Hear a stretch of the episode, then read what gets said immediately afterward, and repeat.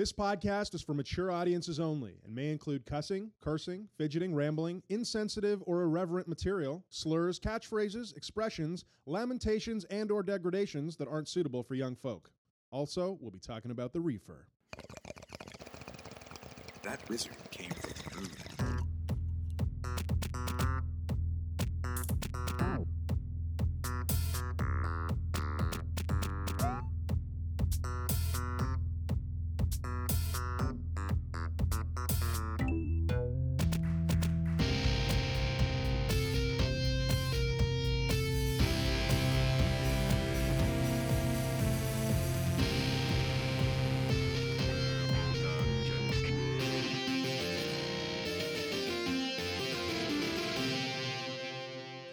Welcome to Purple Dungeon Squid, the podcast for gamers that toke. If you love the green and you love the screen, friend, then you're in the right place because we're here to shoot the breeze on some dank strains and some video games. This week on Purple Dungeon Squid, Assassin's Creed Origins got played. That was a, that was a unique treat. We'll share that uh, share that with you in a moment. Star Wars Battlefield 2 is currently blowing up the internet. Eating a loot box shit sandwich on the interweb. Weed is the new craft beer. Uh, Nintendo, optimistic as ever, is upping their Switch production. The Darkest Dungeon was delved, and Metroid Samus Returns got played, and plenty of other jazz. We'll uh, we'll also be settling in for a smoke sesh with our strain and our munchie of the week. So stick around for that because it's going to be a good time. I'm your host Andy, and with me, as always, is Dank Dan. What's happening, Captain? Ooh, that was forceful. Feels like we're about to take a ship together. Shiver me timbers. Ooh, shiver me all the way up my spine. That felt more sensual than I wanted it to. Gee, You say that, but that the winking that you're giving me now shows me it's just enough. Mm, playing footsies under the table is what all professional podcasters do. Dan, you'd take, uh, you'd, you'd be good to note it. Um, well, we're alone, so we could go over the table with this one. We over the table and under the shirt. Oh no! Oh, to grandmother's house we go. Oh, well, hey, well, welcome to Purple Dungeon Squidland. Um, Dan, how was your week, buddy? It's been, I, I literally, I have not spoken to you almost at all this week because you've been waking up at what, 4 a.m.? Yeah, it's been a your thing? strong week of uh, before dawn wake ups, which means I'm a sleepy boy today, but uh, that's okay. We're gonna punch this thing up to 11, and we're gonna blast off episode two. Do you do you blast off after punching it to 11 or do you take off first and then punch it to 11? These are logistical questions that I just can't share with you. You need an operational security level of top secret or above. So I'm just going to Sure. defer you to our civilian officer. Thanks for coming out, though. Yeah, I appreciate that. Well, that was very very thorough. very thorough. Yeah, man. So what's been uh, what's been going on for you this week? You know, um, there has been some uh, long hours worked, Mm-hmm. um, but that didn't stop me from um, feeding my my newest addiction, Darkest Dungeon, which I'm happy to be talking about a little bit uh, later on in the podcast. Uh-huh. um, and uh, we went through the adventures of uh, acquiring a, a new cell phone for, for my sweet sweet miss, a j- journey into uh, uh, deep into my wallet as Oh, a new uh, yeah. cell phone is purchased. I Mm. think we've all been there. They want more money. You'd like to keep some of your money. They're against That- it. yeah, they're they're against generally against you keeping any of your money. They they go. I notice your bank account has a positive balance. We just can't abide by that. Send money, then send more. we'll tell you when to stop. Yeah, I, I regularly get smacked with a uh, with a six to eight hundred dollar phone bill um, for a lot of reasons, and uh, none of them are good. Call in Cambodia at midnight. I mean, you're not far off. But, uh, Okay. oh yeah. Well, I'm sorry to hear it, man. Um, yeah, I recently just refurbished my own phone here. It had smashed in about sixteen hundred different places, Mhm, mhm. um, as as iPhones do love to do. And Hmm. so, uh, you know, I, I went out and repaired it for two hundred dollars, and Yep. here I've got it back, and it's already got a crack in it. Really? Oh yeah, yeah. Oh man, that is unlucky. Let me. eh, You know, I'm not unlucky. I'm just uh, I'm just uninclined towards um, keeping a phone in good condition. Knock on wood. Um, this particular iPhone six has been a loyal compatriot of mine for three years almost. Oh, I bless think. you. And That's like uh, a world record. and like. I haven't been gentle with it. There have been some drops, but Mm. I did ab- abandon the practice of like just throwing it around. sure. I, I you may recall I broke a phone because I was literally flipping it in my hand and uh, like for hours. They've got fidget spinners for that now. Yeah, um, and medication, and uh, I dropped it right onto the the tile ground and it shattered. And all I could think to myself is, I deserve that. Yep, that was uh, that's six hundred dollars that I genuinely did not deserve to keep. Yeah, You, you know, you make some some some mistakes in this life, and that one was avoidable. I have done the thing where I I'm like working and I I'm doing something. I pull my phone out of my pocket because the phone's the the calls coming in, Mm-hmm. and it's like tangled up with money. And as I pull it out, I lose grip on it, and it starts to become airborne. And in my last ditch effort to grab it, as if I I literally throw it at the ground. right, that's and it's just a, a comedy of errors because if you ask me is it optimal to baseball pitch your highly breakable priceless life arranger at the ground i would say ideally no ideally you would want to keep that in your pocket wanna with the that- money. you know we all should be doing we should also be doing that spaceman spiff business guy douchebag thing where we have like a clip on our belt You know, there was a reason that that was a thing for a long time, but now is relegated only to 50 plus year old men. Because if we were all doing that, the phone companies would be out of business. There i think the human race would be out of business because absolutely zero people will be getting any fascine no, there's kind. no, yeah, there's there's no sex appeal in wearing that bad boy on your um, belt. as George Carlin says, as the he sees a guy with a his phone on his clip and his his headset on, and he's like, "Hey there, spaceman! Looks like you got some free hands to juggle my balls. Get over here." well, God bless George Carlin. Speaking of fancy and expensive electronic ap- apparatus, Apparati. apparati is that the yeah fair enough. Fair enough. Um, I recently ordered a Da Vinci IQ. Are you Oh, familiar? uh, Dan Brown's newest novel. No, that is mm, decidedly not. Oh. Um, no, the uh, the Da Vinci IQ is a is a vaporizer put out by Da Vinci, of course, manufactured by Da Vinci, which is like it's got me so excited, dude. I, I can't tell you. So it's like the sexiest, sleekest looking thing that I've ever seen. I want to put it in my pocket. I want to have it with me always. And there's a good reason for that because I love to smoke weed, but it's not always appropriate to do so. Got to keep Lot- that on the low. Gotta go keep loud. it on the low. You're in a mall, probably can't smoke weed. They don't love in a it. subway, maybe don't do that No. hospital, they still really against it. Yeah. So all of those things uh, being said, I would love to be able to whip out my Da Vinci IQ Mhm. and um, you know go vape, go go go take a little bathroom bake. You know Which what I'm talking about. which is the IQ the one with the like flavor chamber? so yeah, that's actually like the neat feature of it. So basically, you know, the Da Vinci IQ, it's a it's a vaporizer like many others. However, it has, and I cannot remember the name of the metal. It's some fancy space metal. Is it is it molybdenum? Molib, yeah, I think it's exactly what it is. Let me let me get back to you on that one. Um, but, but the the chamber inside is made of this completely inert metal that transfers no zero flavor Mm. um, elements or doesn't alter the flavor Mm. of the uh, of the vapor at all. So Untainted smoke. yeah, so you know maybe our maybe our smoke sesh analysis we'll get we'll get a little bit more uh, more more granular than it didn't make me cough my eyes out. You mean we'll have nothing to hide behind? Yeah. It'll just be us and the gaping void of ignorance that lay before us. well, listen, man. You know everyone started somewhere. That's right. But um, yeah, no, the, the flavor chamber is really cool. So you've got the you've got the actual chamber where the the the ground up herb Mhm. is being converted into vapor. Mhm. I think it's called the oven, although I love it. yeah, fair enough. Uh, and then on top of that, there's an extra compartment called the flavor chamber. And so the thought behind it is that you would throw your um, the nug right that you have left of that specific strain into the flavor chamber, Mhm. and you got two things going on. First of all, the vapor is passing through that nug, grabbing even more of the let's call it terpenes, perhaps whatever, whatever, the, or the, the magic weed juice, If you will. if you will, uh, from that flavor chamber, infusing your vapor so that it tastes better and probably has a little bit more THC in it. Yeah.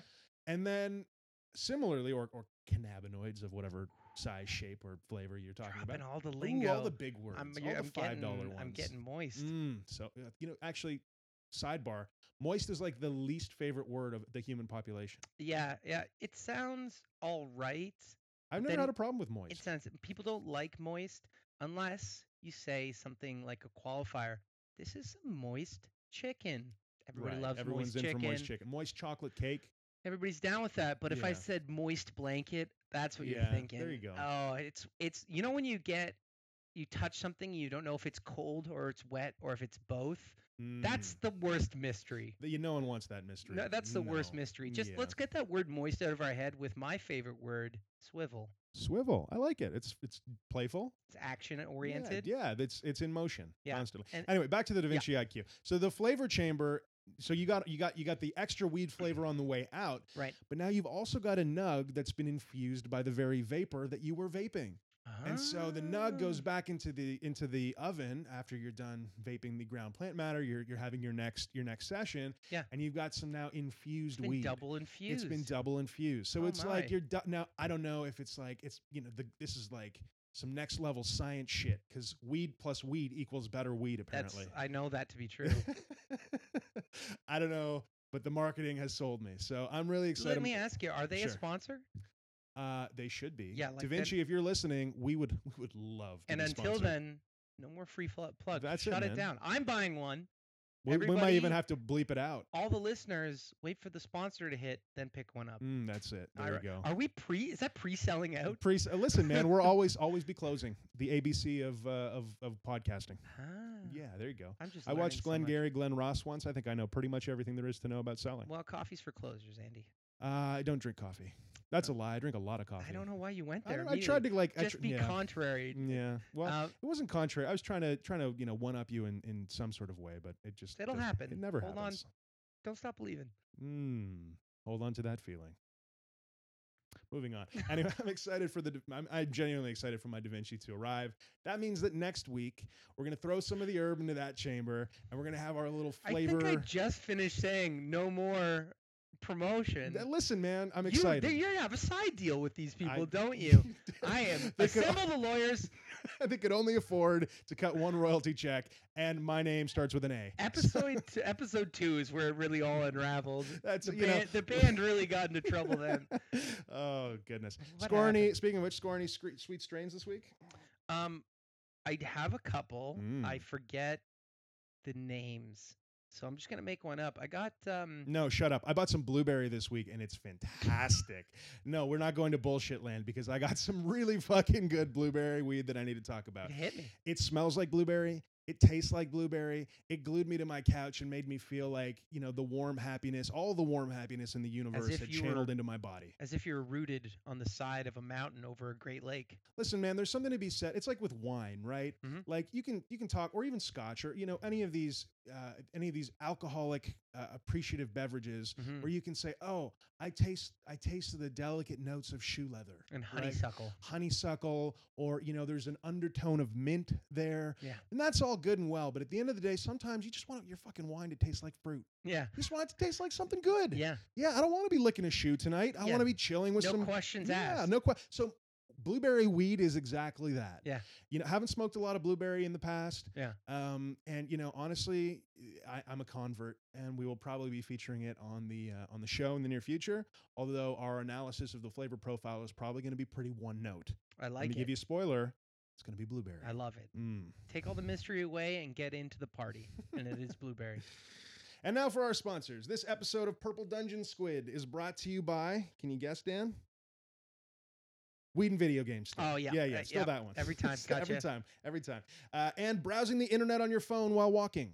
Because getting hit by a car is part of the experience. Bleached tilapia. Because sometimes white isn't white enough. Am I right? Nicely played. The Reading Rainbow. oh, LeVar Bird. LeVar Burton? LeVar Bird. you just that's it? You're just gonna you're just gonna pine over LeVar Burton. I just really like LeVar Burton. I mean, that's okay. I would go on safari. Listen, man, I like LeVar Mel Burton. Gibson. I'm not gonna whisper his name under my breath. Well, then you obviously don't Mel like Mel Gibson. Gibson the way I like LeVar Burton, and that's okay. Yeah, that's all right, It's man. our differences that make us special. Too much perfume in an elevator. I don't like you. That's very blunt. Yeah. Is that what you would say to someone who was wearing too much perfume in an elevator? Um. Yeah. what do you do in that instance? You know what? It's Listen. a temporary discomfort, but it can be really what- offensive. it, it becomes bo at that point, right. Right. Because when the b leaves and the o stays, you've Mm. done too much. Too There's been too much there. But all like, you can do is shout angrily at the perfume at that, That point. is a lovely fragrance. Must you bathe in it? That's the wor- That's the most scathing way to ruin someone's day I've ever heard. I mean, they know what they're doing. That's a form of terrorism. Like I have to breathe this air. It's one of the only things I have to do, and you've sullied it right. with your fucking guess for men. yes, absolutely. Guest for men. Guest for men. uh, wrinkle-free horsehair pants. Uh, made for horses, by horses, out of horses. Oh shit. Uh, if you actually want to sponsor the show, feel free to email us at purpledungeonsquid at gmail.com. Until then, you'll have to put up with this nonsense. All right. So, Dan, I played Assassin's Creed Origin over the last uh, over the last week, uh, and it was a treat. Let me ask you: Have you ever played an Assassin's Creed game? I've got in, on, and around an Assassin's Creed. Uh, is that is a really indirect way of answering my question? Have you ever played one? I feel like that's very direct. I've indicated how many ways I've got onto it, Okay, and it's an apt uh, comparison. Because what are we doing in Assassin's Creed? Are we going in? we're going over. Are we going over? We're going under. And we're going well, not really under. Not a whole lot of under, I mean, surprisingly. Yeah, that Yeah. didn't. Yeah, no. Uh, yeah, okay. Unless you're getting under our protagonist, am I right? Hey, hey, oh. Anyway, moving on. Um, that is a disapproving gaze. sir. Please don't take don't derail me like that. Um, but yeah, so you you play. So full disclosure, I've never played an Assassin's Creed game before. Fresh to the series. Yeah, fresh to the series. And I'll be honest with you, I thought I was going to hate it. A uh, couple things. I haven't been a super giant fan of single player games, single player action games on uh, on consoles in the recent past. For the main reason that you know I, I very very find very rarely find myself um, with enough enthusiasm to carry my way through. It has to have a really powerful storyline, and I find that that usually you know lands more in the camp of like an RPG, right? So a mhm. single player action game usually not my jam, and as well like the theme is somewhat appealing of being an assassin and skulking around and killing things, but I always just equated that to being like a hitman game or a thief game or a combination of the two, and neither of those games have ever really spoken to me. So Assassin's Creed was something that I wasn't super excited about trying, but it's a brand new game, and I was like, hell with it. Might as well jump in, see how it went. Man, I was blown away. Have you have you seen anything about uh, Origins? Yeah, I've seen some of the media on it. Looks looks looks just fantastic.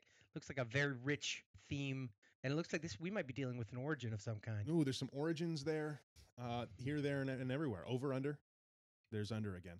Um, yeah, no, it's it's so the premise of the game is that this killer Bayek, and I don't know yet because I'm not far enough into the story, but uh, ostensibly he's an assassin Mhm, from what I, mhm. from what I'm gathering. It follows a creed of some kind. There's a creed there. There's some assassinations to be had for sure. Uh, and so he's serving up revenge cold in the setting, which is ancient Egypt.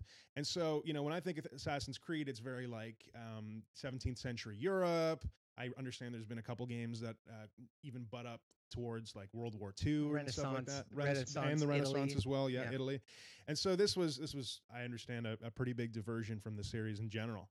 Um, seeing ancient Egypt rendered in like full HD uh, to the level of detail that they've that Ubisoft has put into this game is amazing. So, not my favorite setting, not my favorite subject matter, and yet totally sucked in right away. One of the uh, one of the early uh, the early moments of the game is you're riding on a camel and you come to the peak of like some sand dunes and you're looking over the town of Siwa, which is I guess where your your character Bayek is from. And it's like this panorama of a desert oasis. You can see like mountains off in the distance. There's pardon me, there's foliage that's just kind of littering the desert and it's just a unique scene in a video game that I haven't really seen before. So yeah, I mean they they totally nailed it with the aesthetic. Um, so maybe you can tell me because I haven't played again an Assassin's Creed game before. Um, known for the graphics for sure, but like the the s- the structure of the game, can you speak to it a bit? in terms of the mechanics. Yeah, I mean, so here like it was far more open world than I expected. It felt like a like a Grand Theft Auto with with a, a bunch So more features added on. One of the, the hallmarks of, of Assassin's Creed, and I, I got started on on the first Assassin's Creed, is the um, city that they've created um, is not only realistic and expansive, but it's period it's period accurate right down to the individual um, neighborhoods. Um, you know, in with with the the one that took place in Italy, they had a lot of source material to go off. In fact, a lot of those buildings are standing still today um, and existed into antiquity. Um, and I wonder if it was a little bit more of a challenge going back to I think it's like 600 AD Egypt, um, because I'm, I'm sure that it's a little bit more challenging to get those layouts. But there's such a commitment to rendering those worlds in a realistic way. I mean, uh, save for the hundred foot story drops into hay bales, but um, and the the climbing mechanic right from the beginning looks so seamless and real. Like just to be able to run at something and climb it in a way that makes sense blew me away then and and still blows me away now. Yeah, well, so the, so that's actually the the one thing that kind of totally threw me for a loop in this new Assassin's Creed is that the verticality of the game is like, uh, I just I wasn't used to it, right? Mhm. So to give you an idea, you spend a lot of time running away from from guards or soldiers. You know, I, I don't actually remember what you know who they're affiliated or what. I think they're affiliated with the Pharaoh, whatever. Anyway, they'll they'll decide that you're no good and they'll chase you, you know, uh, with the intent of cutting your head off. And y- there was this one moment where I ran directly into a wall. I pressed X. I jumped onto the wall and clambered all the way up a building. And this building was multifaceted. It had different like ledges. It had different, um, you know, elements of elevation, and it just didn't look like the kind of building that you would be able to climb all over. You, you know, you would expect, uh, or my my video game senses, I guess at this point are honed towards. I got to find the climbing point, right? Where's the where's the spot that I press X and grab onto the ladder and or the the vine or whatever and climb up? This is literally the most vertical game I've ever played, and it's really cool. It's really freeing. It makes the game feel exponentially bigger because you're dealing with um, with three dimensional space like you have like I haven't before. So yeah, I found that really cool. And the, the, the what's am- amazing is that the animations are smooth.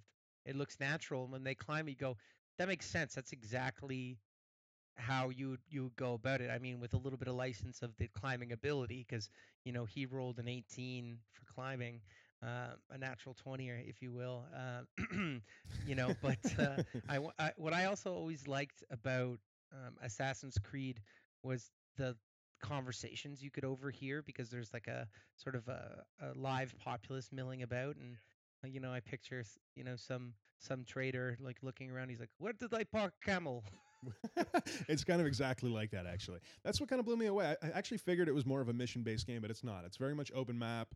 Um, you know, there's quest markers on the map where you can go and start picking up. And, and, and in that way, I actually really respect the way that it introduces you into the game. Mhm. There's very quick pacing, right? I don't have time to get bored because there's always something for me to go and do.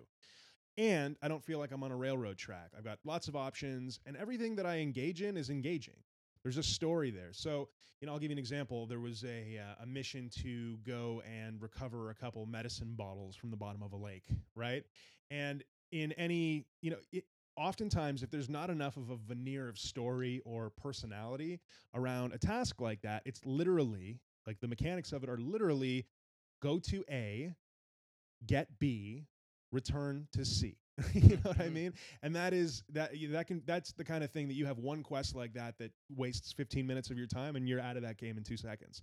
But the story wrapped around it and the character that positioned it, you know, some medicine lady who's healing the people and the medicine has been stolen by the evil pharaoh's guards and you know, they dropped it in the bottom of a lake and please go try and find it and you know, then you're returning it to her at the temple, but the temple's been occupied by the soldiers, so you got to go in and wait for it, assassinate all of them. That shit is cool, man. I was I was wrapped up in it, and it's it's wonderful because they're peppering in little uh, little vignettes of this this character Bayek, who by all accounts is super mysterious. Like I still don't know his deal, Mhm. uh, but they're peppering in little vignettes. Like you'll go to his home.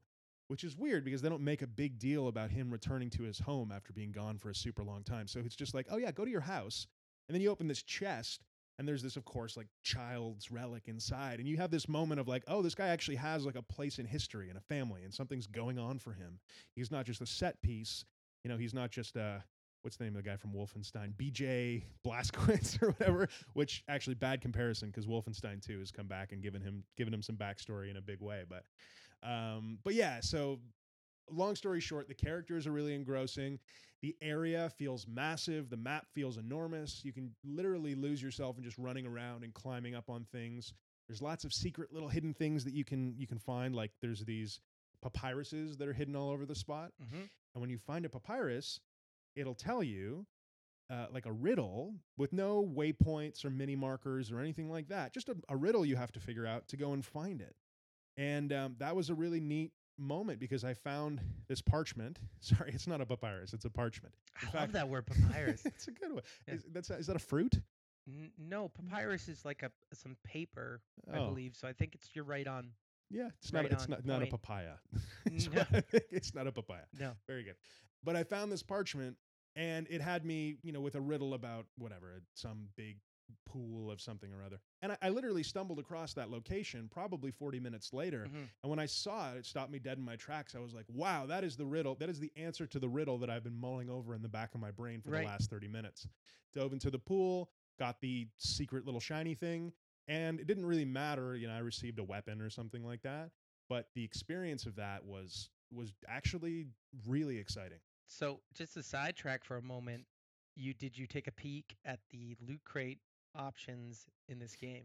I did. I think I, you know, again, my personal philosophy on loot crates is I don't really give a shit if they're in single player games Mm. unless I can't get those items. So and maybe that's the case. I don't know. one of the loot crate things is in this game is um, you can buy the maps to all the pickups that you would normally stumble across, but they sort of give you the directions to them, and that's one of the one of the things. And you know, it's one of those things I struggle with because maps are just normally something you might buy in the game, and now you buy them from with real cash, and I go. It's like you said. I don't you normally don't have a problem with that, but it's not super intrusive, but I unless those are also achievable in the game, you know, it's like uh, I see what you did there. Yeah, I mean, I, you know, I, I don't know. It's you know, it. Boy, They're if it- not allowed. I don't think you're allowed to make a game without like the the investor deck goes down and they go, okay, uh, so but how do we get them to spend the extra cash on this? Yeah. They're like, they're like I mean, listen, man, I get it. It's how about every five minutes you got to put in a dollar? Like Frank, that's not how they work anymore. well, what Dig Dug? We did it like crazy. Boom! You just fill the fill this thing to the brim with quarters. yeah, man. Grandpappy Atari had it right. Yeah, it's um, it's a it's a situation where it it hasn't felt intrusive so far. You know, I don't love seeing loot boxes and stuff all over main menus and whatever, but I- can I can safely ignore it. And if I find out somewhere down the garden path here that there's content that's you know eh, impossible to get into, I'm sure we'll talk about that here in a moment about content that's generally inaccessible without spending money um, or that you know there's even if there's like weapons that are so unique and interesting that you know I, I would I would like to get and can't because they're locked behind a, a randomized loot box. Yeah, that stuff kind of chaps me. Yeah. But if we're talking about literally the equivalent of you remember Myst? Remember Myst, right? So in Myst there was a cheat code that let you beat the game. You started Myst, you put in the cheat code, you win. Congratulations. Pat yourself on the back. oh man, just cuts you as to the quick. You're like, oh yeah, any level of it's almost to dissuade you from wanting to cheat for the answers online because you could just cheat and win. But maybe you want to find it organically. yeah. a little bit of a taunt from the uh, the developer there. I mean, it had to be, but so it, it always kind of strikes me as that when you're talking about pay to win stuff or, or or loot boxes in a single player game. So anyway, we'll, uh, listen, uh, loot boxes is probably going to be a topic of conversation forever hmm because that's just the direction that everything's heading in. So you know, I'm sure we'll we'll bring it up again and again. Suffice to say, though, I've been having a good time in in Assassin's Creed Origins so far without dealing with that. I will tell you, um, I was a little chuffed that the frame rate was uh, was chugging quite a bit on my PS4 at some some key moments. So there was some introductory uh, cutscenes and stuff um, where you just you get like you go down to like 12 frames per second, and it's just like, man, this this doesn't feel doesn't feel good at all. Maybe optimized for the PS4 Pro, eh?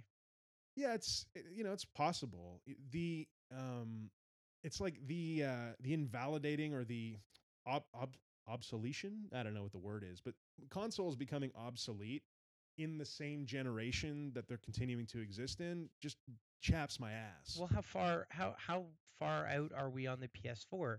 I, um, I don't know. This is year what three, year four? something like that. But it, I mean, it doesn't matter because if you're releasing a PS4 game, it shouldn't be pushing, in my humble opinion, shouldn't be pushing the PS4 to the level where I can notice a detectable slowdown in my game. Mm-hmm. It's like, and to take it a step further, there's a new Nintendo 3DS. Are you aware of this? Um, no. So they came out with a new Nintendo 3DS, and now there's games being released for the 3DS that you can only play on the new one. Right. So to me, like, I mean, I what the heck is it called? Um, oh, what's that? Fire Emblem. Yeah. Right. They came out with like a Dynasty Warriors style Fire Emblem game recently, Right. and I was like, great! I've got a 3DS. It's got a 3DS logo on the box. Should be good to go. Should be good to go. Lock that one in. Nope, it's for the new 3DS. And yeah, I mean that just that. How do you iterate, you know, without, uh, you know, releasing a new console? And we've seen a couple different ways of doing it to various degrees of success. You know, Sega, you know, started Frankensteining onto its systems early. You know, you got the the Sega uh, 32X, and then it had a plug-in for that. And uh, oh, the you know, Genesis, right? 16-bit, 32-bit. I remember that. Well, it was it was it was the Genesis, but you literally could plug a new piece of a console into a console um, to to run to do the next like 0.5 of a generation. And if you recall, with um, N64, they did the expansion pack. Um, where they, they added some more basically it was a RAM upgrade. oh, you needed that for Majora's Mask. I remember that. Yeah, yeah, Mhm, yeah. And it actually came with a there's a couple games that came with the expansion pack. Right. I think Link or the original Zelda may have. Uh, no, I think the expansion the expansion pack came out around the same time as Majora's Mask. Perhaps you might be right about that. Maybe it was maybe it was Super Smash Bros. I'm not hundred percent on that. Um, but uh, you know, we got this this that this approach that both of the uh, the big guys are doing right now with uh, the PS4 Pro and the Xbox One X. It's sort of the 0.5 in the release that you know gives you the better frame rate and um, some better graphics, and that seems to be how they're iterating it. You know, um, and usually it's the under guy that loses a little bit, and you know they they they let the frame rate drop a little bit to give the give the other one that little bit of a boost. I mean, you, you know what? There's a very real possibility that that's exactly what's going on.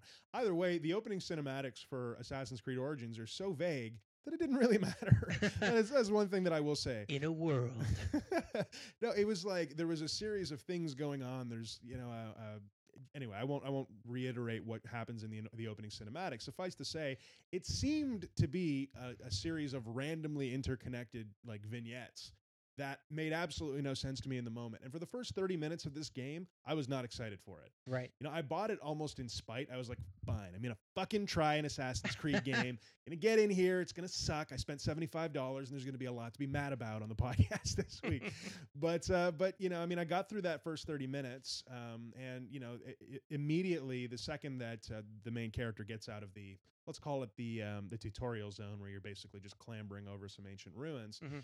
Uh, the charm immediately gets turned on. You know, I don't know what it is. They have an uncanny knack in this game for making characters connect with one another that that puts you in a position where you want to be part of that relationship. right. You know, very very interesting.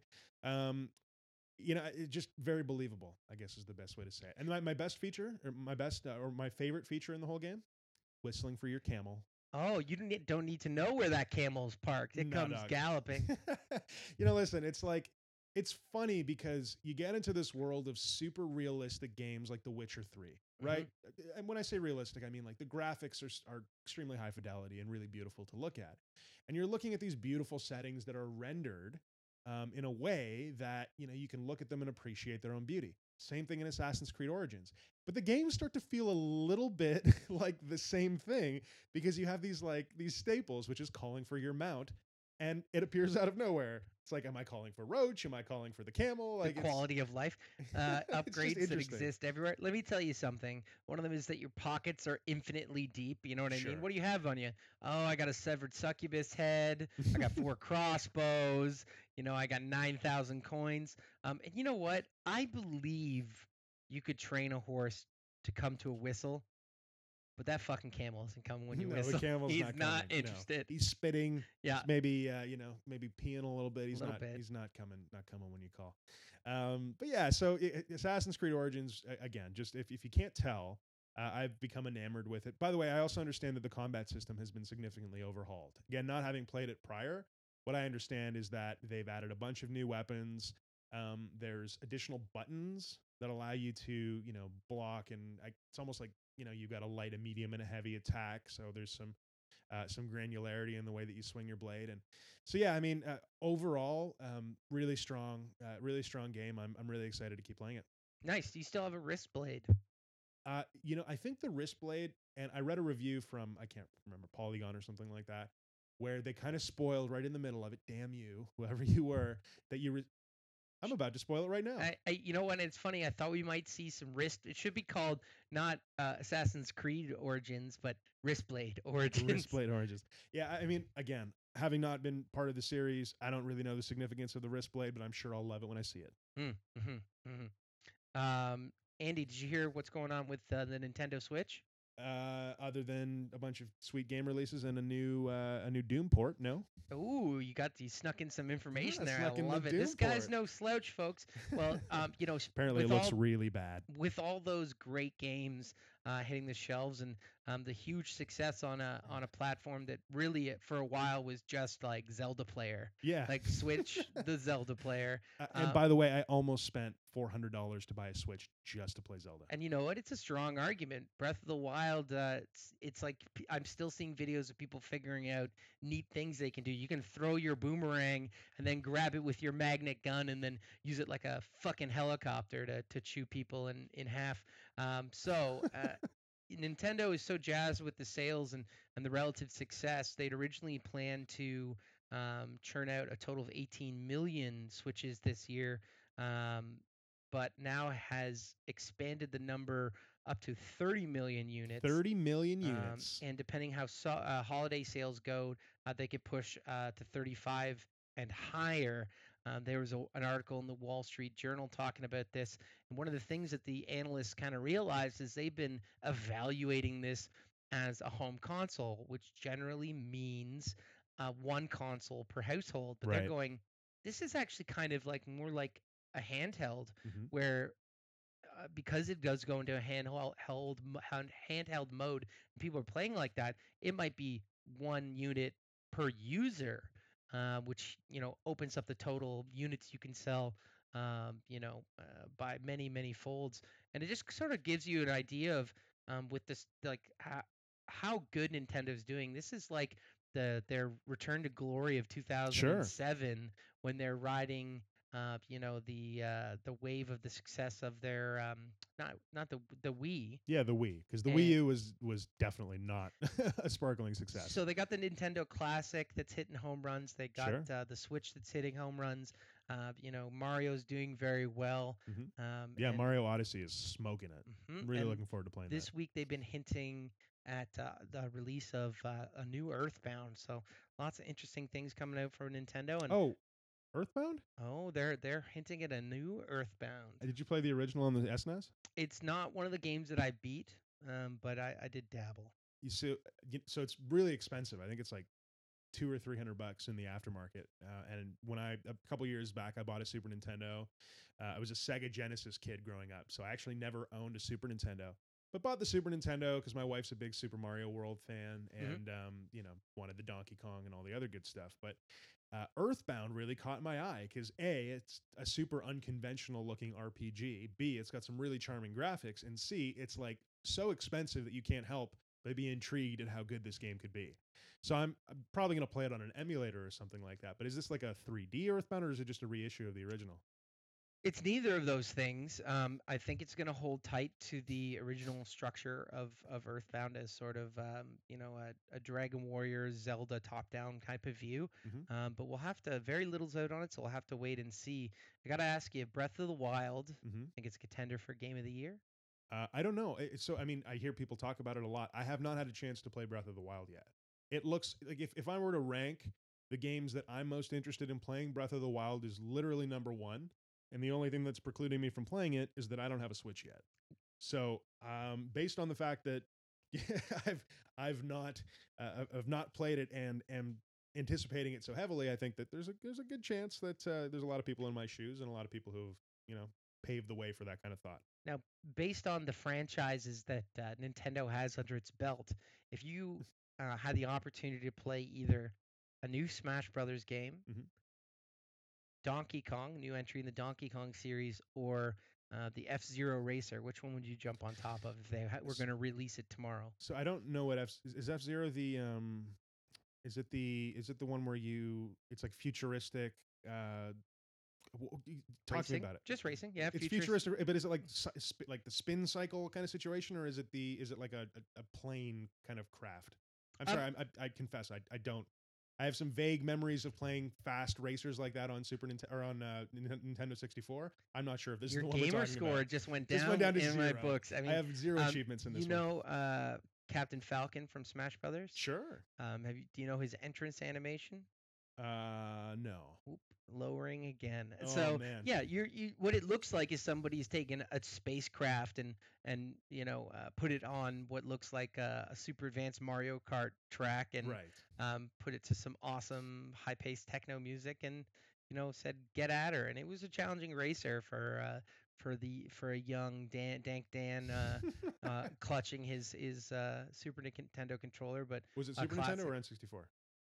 Super Nintendo. Oh, so no entries in N64. I don't know about that. Oh, Uh, I think there may have been, but uh, harkening back to this specific memory, talking about Super Nintendo. Oh, cool, man, cool. Yeah. So to answer your question, um, w- what was it? Donkey Kong, F Zero, or Super Smash Bros? Mhm. I would probably go with Donkey Kong. I've never been a massive Smash Bros fan, and Donkey Kong has a special place in my heart. How about yourself? I love it. Um, you know what? I would roll the dice on any of them, but I'm uh, I'm feeling a, a Donkey Kong Country style game as well. Oh, old Donkey Kong. Nicely done. yeah, man. I mean, it, I, I just I don't know what to say other than I'm really stoked to own a Switch. Um, I don't fully even understand the extent to which the you know the handheld is viable because what I understand is that uh, there's a decrease in performance generally when you're when you're going out and abroad with the um, the handheld undocked part of the uh, the the Switch. I've heard like for example Breath of the Wild, um, there's a texture reduction, maybe it chugs a little bit. So I don't I don't really know how much I would play it mobile versus docked, but either way, I'm just excited to sit down and give it a go. Beautiful. Mm-hmm. Yeah. So speaking of giving it a go, um, I have never wanted to grow weed more than now. We're like six months away from it being super legal, not just not just in a gray area of weirdness, but like definitely legal for me to grow up to four plants up here in Canada. And I have no fucking clue how the first thing about growing weed. I think seeds are involved. Uh, yeah, there's some seeds, there's some chanting, uh, Yeah. n- there's some Aboriginal uh, bird calls. Uh, yeah, you have to put on your Aboriginal pantsuit Yeah, then made uh, of horsehair. and then anoint the soil. yeah, man. I like. So I literally know nothing about growing growing weed other than you know it, it definitely appeals to me because a free weed and b um, well I mean mostly the free weed thing, but you know the, the gratifying experience of doing it yourself. So I was just cruising around on Merry Jane, which is uh, a website, and there was a list of all of the um, the top five or whatever peripherals for growing weed at home, and I stumbled across this this tool called the Glow Grow. It's uh, glowgrowlighting.com. They spell spell it G L O G R O. This thing looks freaking cool. So basically, what it is, it looks like a lamp. If you were to picture like a house lamp, right? It's uh, it's probably about five or six feet tall, and there's a plant hanging down from this lamp, and you plant your seed in there it regulates the um, it regulates the LED that cycles it based on the time of the year, and it's probably the most like I could put this in my living room and my wife might not yell at me. you know, so it's it's interesting because as we move into a world of cannabis legalization, there's obviously going to be a lot more people who are interested in growing cannabis. Couple that with the fact that we live in Canada, which means you can grow outdoors maybe four or five months of the year, there's going to be a lot of people who are trying to grow inside. I hazard a guess, not too many folks want to be building like a green room or a greenhouse inside their home. So this looks like a really cool way to have a, you know, a plant for personal use and and just, you know, kind of I'm I'm assuming set it and forget it, you know what I mean? Yeah, and it's funny. They're actually selling it. If you try to buy it on the website, it clicks you through to Amazon, Right. and there is um, uh, uh, a lot of pictures here. None of them have weed in them. They show uh, growing tomatoes. Of course. I believe that's some basil, the basil um, the, the $300 basil growing solution. and then it and then it drops into some really specific stuff about um, wavelengths and lighting cycles and maturation. I'm like, yeah, yeah, we're growing tomatoes here, my man, for sure. The most dank tomatoes. The dankest tomatoes in the land. I don't want to. I don't want to eat any of these tomatoes and drive. If you know what I'm saying. um, and five out of five five star ratings. So Yeah, uh, man. uh, people are pleased with what the what they're getting here. Yeah, it's amazing. Like one of the uh, one of the photos here is some dude who looks like maybe a 26 year old computer programmer, and he's sitting there with his off brand iMac in like what can only be described as a $25 IKEA chair with his shirt unbuttoned, and next to him there's this like dank grow grow tower in his city condo. I think they know exactly who they're targeting this Oh, at. Oh, hold on a second. There is one of the images here. They have like a girl drinking tea. It's like organic health and wellness on the right. You have city dweller, and in the middle, it says the uh, uh, the hobbyist, and that is a 90 year old woman rolling a spliff. And not only is she rolling a spliff, it's shot all over her hand, and she appears to have three fingers of whiskey on the left. That's amazing. I, how this did is I a, this is a medical the first time? patient, but she's got some edge. Look at that whiskey. Yeah, she's she's having a nice a nice single malt. she's hoping that this uh, this either sends her off into elevated bliss or just straight heaven. So Andy, uh, Katina, Canti-. Ca- Catalina lighting, uh, glow grow unit, or a switch. Oh, that's a good question. That's a good question. A really challenging question, in fact. Um, If each of us get one, we got a winning pair. we got a winning pair, man. yeah, And I, I feel like uh, I feel like you could probably do a better job of convincing your lady to let you have this in your living room. the switch or the the lamp. The lamp. See, you think that because my sweet sweet lady is uh, like chill on on the dankness, but what she isn't chill on is giving me any more space in our mutual home. She's, outside of the outside of the, the explicitly taped off zones. Yeah, I've been, it's been made clear where my stuff should go, and I've already used up my allotment. Sure. Um, Eight, and eight, eight cubic feet go quickly. yeah, it is. It's so quick. Um, so uh, I, I think I'd have to get it for her for Christmas. It would have to be. Oh, that's Her- a sly move, Dank Dan. Now, can I ask you something? Is this a smoking lamp? Hey guys, you forgot smoking lamp. Never throw a bong, kid. oh man, oh man, funny. Um, yeah, for me, it's it's probably it's probably the Switch because I get more immediate use out of it, uh, and you know I can always buy weed. But um, you know this this is definitely something that I would love to have uh, sometime in the near future. You can't buy a switch in little one gram bags, so leave that for the weed. That's very true. That's very true. Uh, what do we got? Oh, cannabis users are more likely to be creative. A new study finds. Get Shocker. Shocker. Get the fuck out of town. More creative if you're smoking Front weed. page news. Oh.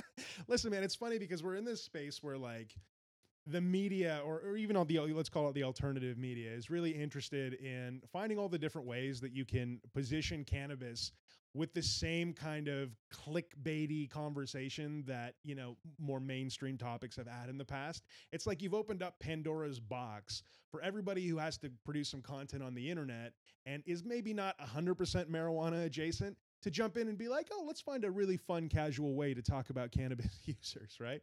That all being said, um, a recent study has proven that cannabis users are more extroverted, more open to experience, and less conscientious than non users. What do you think, Dan? if you look at the study, they do draw a distinction. It's this it's not necessarily the weed that makes them more creative, but the idea that they're open to experiences and weed being one of them because Yeah.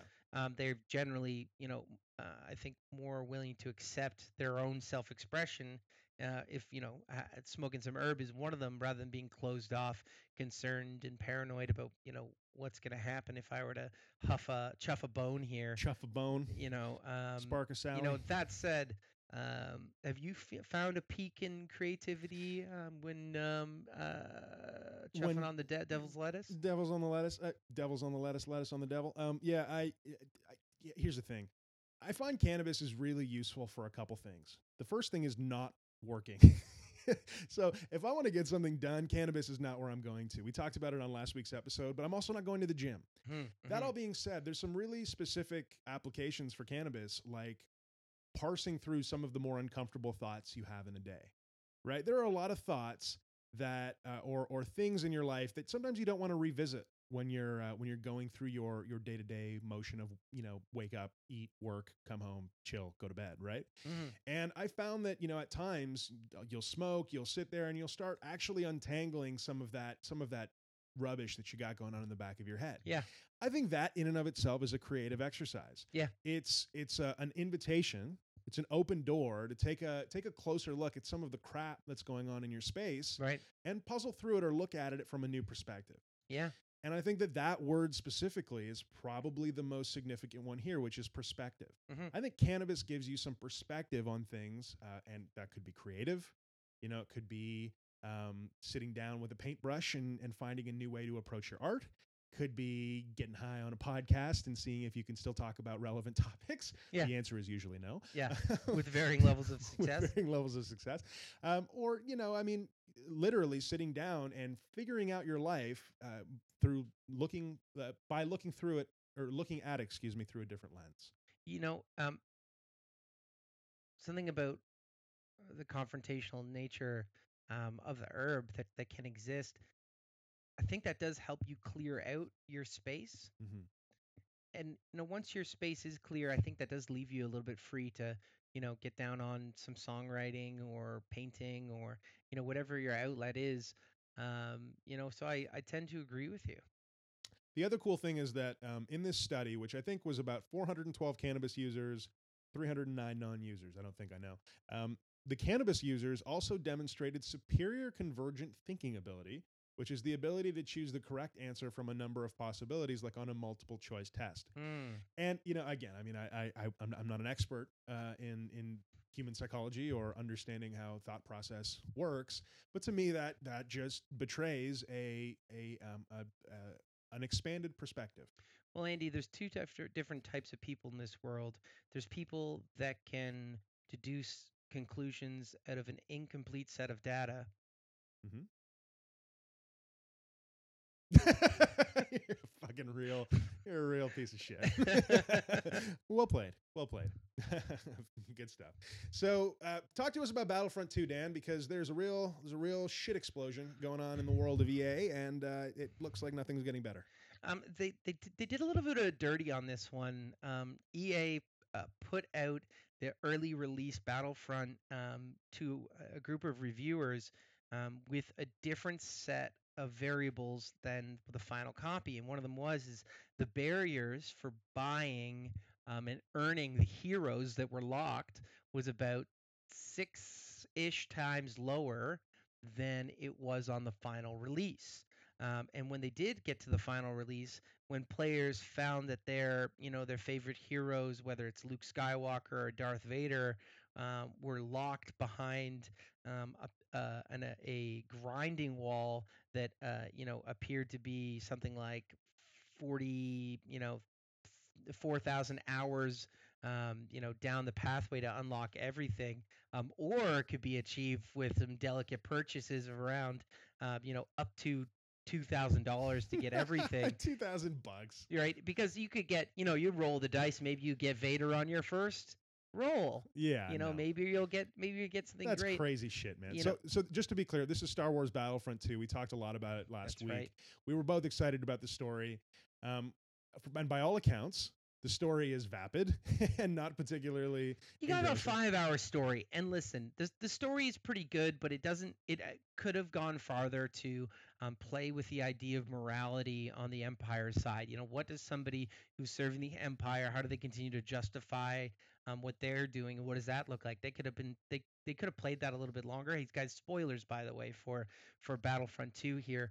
Um, you know, but that that turn became uh, came to a head pretty quick, and it you know the the bad guy determined they were a bad guy and was able to make the right corrections. Um, you know, and and folks that that were sort of uh, once they're done that and, and floated over to the multiplayer, they found that it would be dozens and dozens of hours to unlock a character, or they were offered to spend real world money to unlock the characters Yeah. quicker. And um, you know, it, it I feel like businesses often underestimate uh, how thin the threshold for bull bullshit is for gamers, and they they can s- smell when they're being sort of uh, led around by the wallet strings, and they're highly offended by it. So the internet exploded. Um, they actually tried to address the upset over the progression um, on was it Reddit? It was on Reddit. It was, And yeah. It became the most downvoted comment of all time.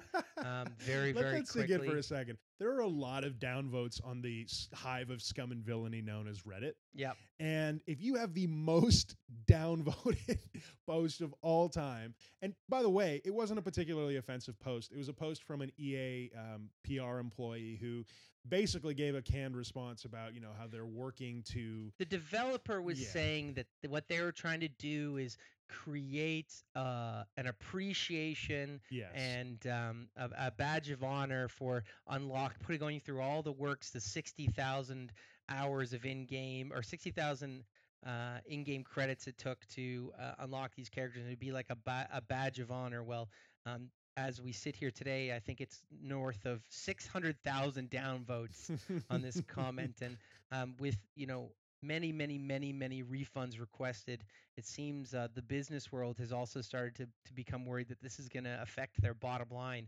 um, uh, on the game, which means that you you will see some further changes. Oh, you already are. There's AMAs on Reddit with the you know the lead designers and and you know the part uh, parts of that development team that are significant. And you know the resounding message now seems, oh, you know we're flexible at reevaluating and looking at where we've gone wrong.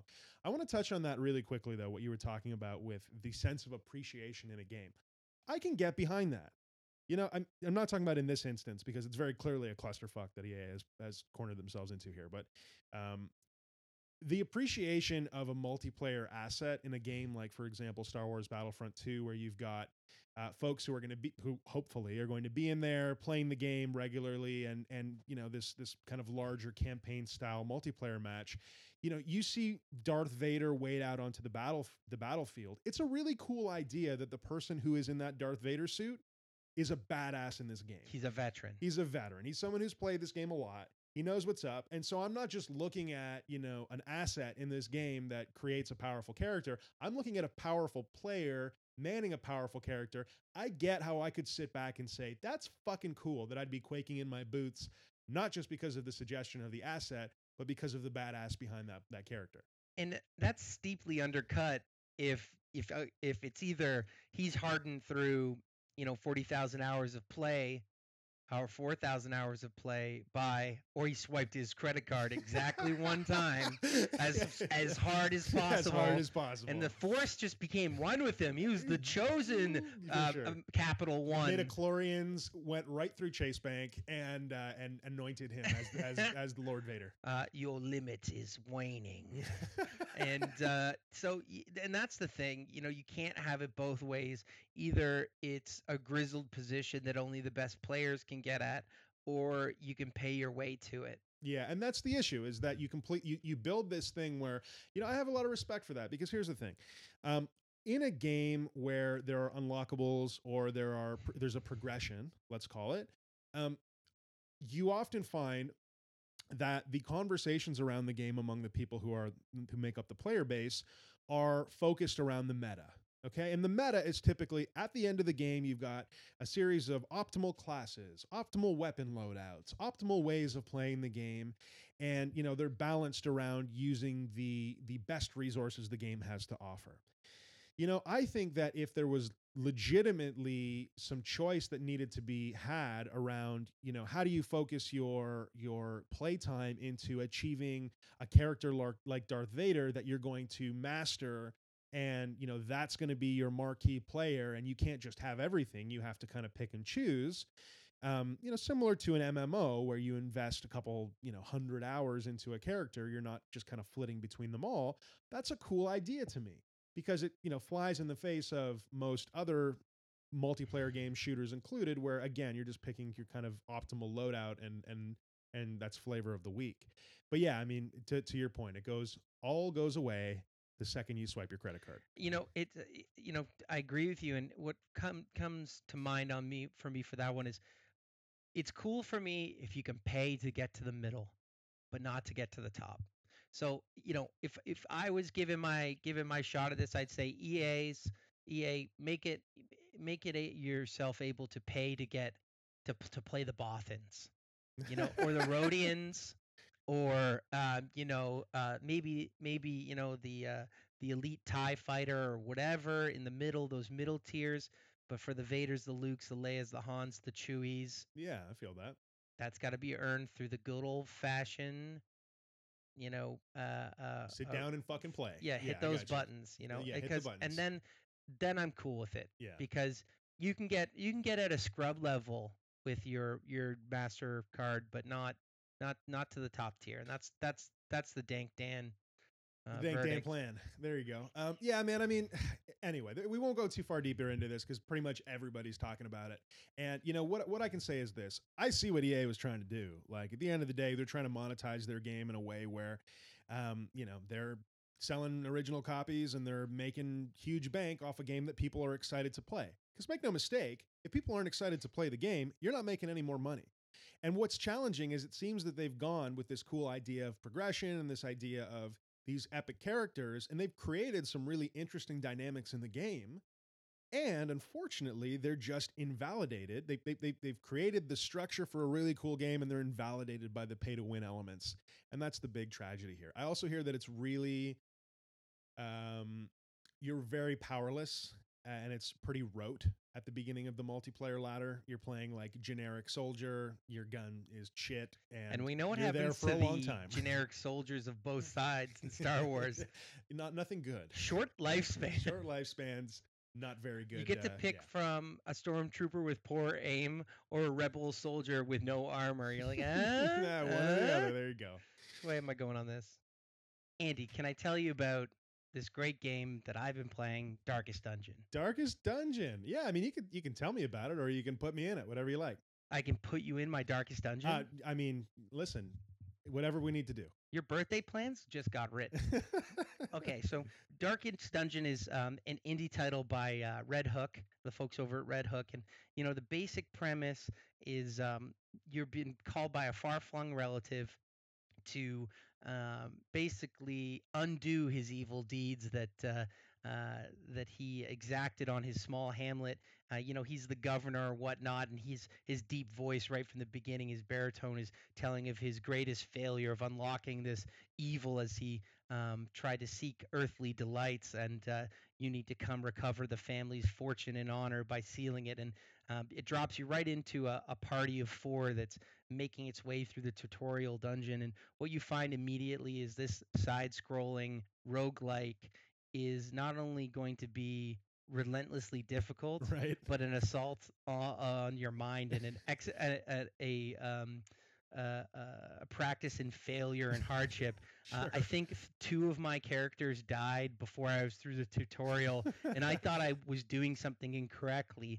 But the game is just punishing on that. And as you clear the tutorial, or maybe slightly before, there's a message that says Darkest Dungeon Ain't is fucking around. is a game about dealing with um, making the best out of a bad situation sure. and they drive that home immediately.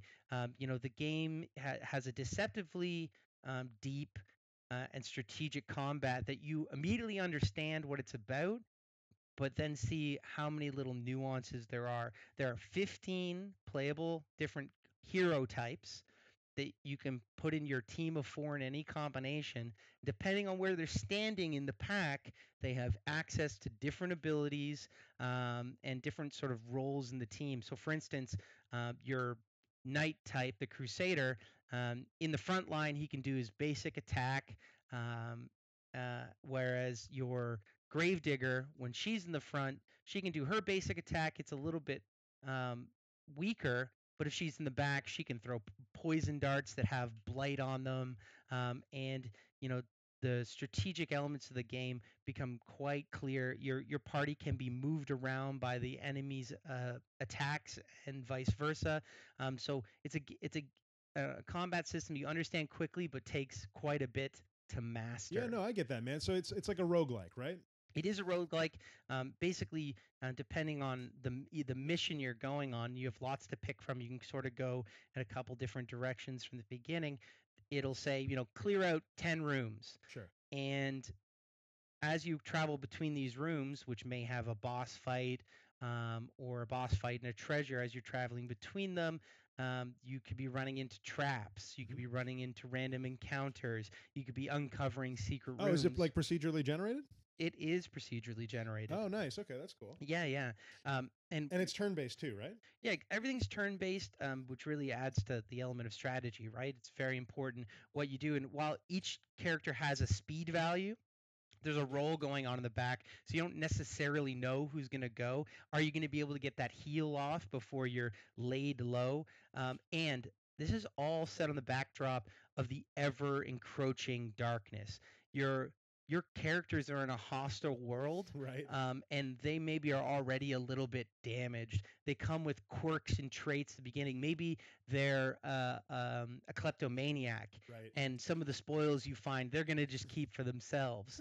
um, you know, and So as you're going through this, you're That's you're the first guy I throw in the pit. That's he's, right. He's in the front of the party. He's You got just- the no ten foot pole. you just let him go and you're going to come ag- against eldritch eldritch horrors and the undead um, and you know it's going to take quite a bit of experience to really get a team going that you really like and what's what's really great about this game is it throws all these mechanics at you that keeps you from putting your A team together. So as you go, you can pick up diseases, and um, as you you continue, you gather stress right. through the game and um, halfway through the stress bar they have a, like a mental break and they'll, they're going to pick up some sort of um, either they have a, basically a high chance of getting a negative one to become abusive or selfish or fearful um, about one out of every four times they rise above the stress to become you know they're they're uh, you know optimistic or uh, they're powerful um, you know but as But, but the odds are stacked against you. You're probably eating shit. hugely. And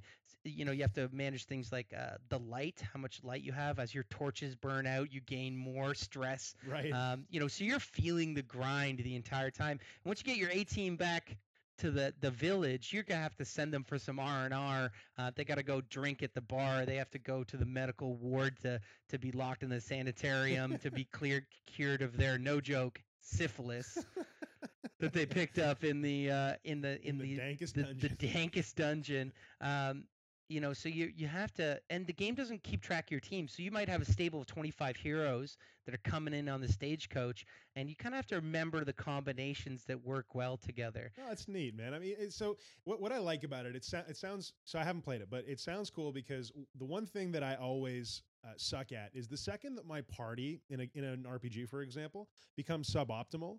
So, for example, um, if I've leveled uh, a- a party member incorrectly, or if I am halfway through a mission and you know I'm missing half of my party, I'm very likely to restore to a save earlier on. I don't love playing at a suboptimal level. In other words, and so it sounds like the, that's literally the focus of this game. it's that it it throws as many wrenches in your plans as possible and forces you to play through with them. You know, and you, I'm that guy too, where you know I want to do everything the best way I could possibly do it, and I, it saw players like you and I coming, and that's why the message up front says like this is about making the best out of a bad situation. One of the mechanics is you can abandon any dungeon at any point. Now there is a chance of failing the f- the running away, and you might have to hit run away again if you're in the middle of a battle. Um, but so I play it like a full round of attacks, I assume. that's right. So I play it like very much how I'd play a poker hand. You know what I mean? Whereas uh, the cards might turn against you, and then you got to fold Right. um, because you know when you're taking your dun your your delvers in there, maybe one dies. Uh, one of your guys die. Don't push any further. You're going to lose more. And if you've equipped some choice items that you've managed to scrounge together, you risk losing them. So you really got to cut your losses right. and regroup and uh, it does you know as a gamer it i like that it forced me to deal with loss and abandonment and so just to talk a little bit about the the meta of the game it seems to be your heroes are quite disposable sure. um, and I feel like if, they'd have to be. If they get a little bit too broken in their minds, or they got too many traits that it, that uh, that are negative, you just got to cut them loose. Just get them out of there. You just cut them loose and uh, and pick up some new ones. And the, even the leveling system is a little bit cruel because if you got your your characters to say the the max level is five, if you get them to three, they won't go to the easy dungeon anymore. So you can't just you know take your overpowered guys to the easy dungeons. They're like, nah, that's too easy for me. I'm not going. So the game cuts you absolutely no breaks. And the meta of this game seems to be that you you want to sort of grind through letting your some of your heroes die. Uh, and one of the mechanics is you upgrade the the town, um, the abbey, the bar, the guild, the the armor smith, to be able to make your heroes better more quickly um, and uh, for less gold right. to, to get them to the point where they're ready to go to the darkest dungeon. The darkest. Yeah, man. I mean, it sounds sounds really neat. I'm a big fan of roguelikes. I don't haven't played a whole lot of them. Mm. I like the idea that you've got a game that has emergent gameplay, and that, um, and by that I mean like, sorry, maybe emergent gameplay is the wrong word. Uh, maybe maybe varied gameplay, like constantly varied. I like the fact that you can get into the dungeon. It's a different setup every time, and the way that your game plays is different dependent on you know the diseases you pick up or the madnesses that you uh, that you that you hang on your hat, right? So it's a, it's it's definitely sounds neat. Would you play it again? Um, you know, I'm in the middle of it, and I'm going to continue. Uh, it seems they may they've added a little bit more grinding than I'd like. Um, I'm getting close to hour 30, and I think it's actually going to take another 30 hours to complete it. Whereas I, I'd like to see myself at the progression to be finishing in the next 10 Sure. hours. So it's, it goes a little long. You know, it does go a little bit long. You know, but. i- do find that because of the visuals, the great atmosphere of music, I, I will probably happily play it Mhm. but I would continue playing it. I would play it again more happily, starting from the beginning. Is it like Rather- sm- is it like smoke a joint friendly or not so much? Um, I mean, it's pretty daunting. Like it is Right. fearful, and uh, it is tense through the whole operation because you know if the random number generator goes against you three times in a row, done. Nah, dog. And you're gonna lose your favorite guy. There's just no way to, to turn against it. So you really gotta you gotta be ready to to just let it all go. Zero attachment. That's some Zen shit right there, man. That's some uh, that's some really mellow. That's emptying the bowl right it's, there. it's taking me to the next level. That's it. That's it. Speaking of a game that's not particularly stressful in any way whatsoever, uh, I played Metroid Samus Returns uh, on the 3DS. Came out in September, and it is a remake of the lesser known Metroid game from the SNES days. So you've, you've got the original Super Metroid, and then you've got this sequel that didn't get quite as much love. They've chosen to redo the sequel on the 3DS. Dude, are you a, are you a Samus fan? I'm a huge Samus fan. Really? So I surprise surprise had never played again did not have a super nintendo as a kid had never played super metroid and similar story to earthbound really fucking expensive to pick that bad boy up so what i found myself saying is well let me let me make a $30 purchase here check out samus returns and make a make an immediate decision on whether or not i'm a metroid fan i love it and so we've we've had a lot of positivity in, in this podcast so far. I don't think we've talked about a game yet that we didn't love, other than well, you know, all that Battlefront 2 uh, hubbub. But man, Samus Returns is a simple game. Feels like Mario with a gun. Is that like? I mean, I, that probably resounds with the original Metroid, right? Uh, it's grown up Mega Man. okay. It's like Mega Man if Ridley Scott directed. Oh, all right. There you go. Very good. So uh, the first thing I noticed about this game is that the 3D is done really well. I talked about Monster Hunter 3D previously, and uh, or sorry, Monster Hunter Generations, and the 3D on that. Um, my eyes were sore in like two minutes. Right? You know, there's just not enough going on in this game from a graphical perspective that it makes you dizzy. It's a really good thing, actually. I played with a 3D on for most of the time, and the graphics are like simple, they're crisp. It's very easy for your eyes to read it when you're watching the game play. Um, and so that actually really lends to a 3D level super well. So, you know, 3D A plus, this is probably the best game I played on my 3DS for that purpose, right? Other than that, it's, you know, it's classic platforming. Um, you know, enemies don't appear to be super varied. So as Samus is going through this this planet, right? And the whole the whole premise of the game is you're trying to eradicate the Metroid. So apparently in the first Metroid there was some space pirates, some mother brain, you know, whatever whatever the situation might be, they found a Metroid, they were doing some nasty shit with it. Now we're going to the source of that Metroid situation and we're eradicating all of the Metroids. And the plot is not particularly robust. There's like one cut scene in the beginning and then there's no dialogue after. Um, but you're in this planet where you're clearing out puzzles, you're shooting monsters and aliens. And when you solve enough puzzles, you'll fa- fa- face off against a, a Metroid boss. When you beat him, the water level on the planet, I don't know if it's water or radioactive spooge or what it is, drops a little bit to reveal a little bit more of the planet. I'm about call it five or six hours in, and the puzzle solving is fresh. Um, the enemies kind of boring. I'll be totally honest, but that's kind of made up for by the fact that the aiming and the actual platforming is really intuitive. So, you know, I thought that it would be kind of challenging to have a 2D platformer that also combines shooting elements on a 3DS where you know, you've already got kind of a situation where the console's a little bit heavy and like the, using the shoulder buttons isn't particularly intuitive. But, you know, I mean, they've added this system where you can hit the left shoulder button and aim all around in a 360 degree arc around Samus super intuitive. Yeah, man, I'm I'm uh, I'm really big on on Samus Returns. You know, when you take a game that has all the sort of classic elements like that and add in some neat swivel technology on things like the cannon and stuff, and that that sets it apart from the previous mentioned Mega Man. You're shooting straight in the way you're facing, and those are your two choices. Well, that was the original Samus Returns too. Yeah. That- that's the the biggest complaint I've heard is that you've got some fixed points that you can shoot through, and so you find yourself moving your character to you know to make up for that. Yeah. In this game, you can yeah you've got that full range of shooting, which I mean again, how much can you talk about your range of shooting? But it makes a huge difference in this game. It it, it totally um, creates an enjoyable situation as opposed to a frustrating thing you gotta you gotta butt up against. it I guess probably takes some of the shackles off of what it feels like to be sort of an artificial character and be like, no, I. If you ever had a guy and you're like, I just want to shoot up. You have a gun, shoot up. It's like, sorry, bro, I don't Sorry, do bro. that. No, sorry, yeah. bro, Not nah, nah, up shooter. dog. Not an up shooter. And No. Just Samus is just like a boss.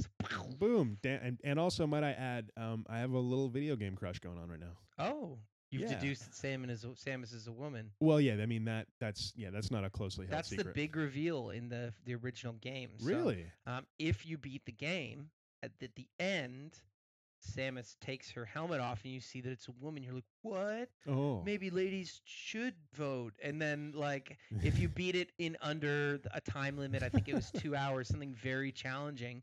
Um, Samus, um, instead of taking her helmet off, takes the entire uh, suit off, and she's wearing a bikini just to undercut. just to just to take that feminist- feminist tone yeah. right off the I'm table. just like, okay, you did, you kind of dialed it back. I'm not super angry. I thought you were teaching a whole generation of boys to respect women, but really you weren't. well they've maybe it's the idea is they've respected that woman so hard that they mastered it and they're like no here's yeah, something there's a only extra. one thing getting And you know mastered in that situation. if you i like what you did there if you maybe if you respect a woman that hard she will show you her bikini area that's a possibility Listen, bro, you know there's that's time there's yeah, commitment that's it, man. You send out those respect waves. Maybe you get you maybe get some bikini and repres- bikini reciprocation. area and i think if i recall correctly pink Pink get, at- bikini. get at me on twitter oh, dude, let's uh, man, we've been talking about games for a while. Let's let's switch over to the smoke sesh. What do you think? you ready? You ready let's to go down on some down to the smoke Ooh, sesh yeah. Ready to roll? yeah let's get it going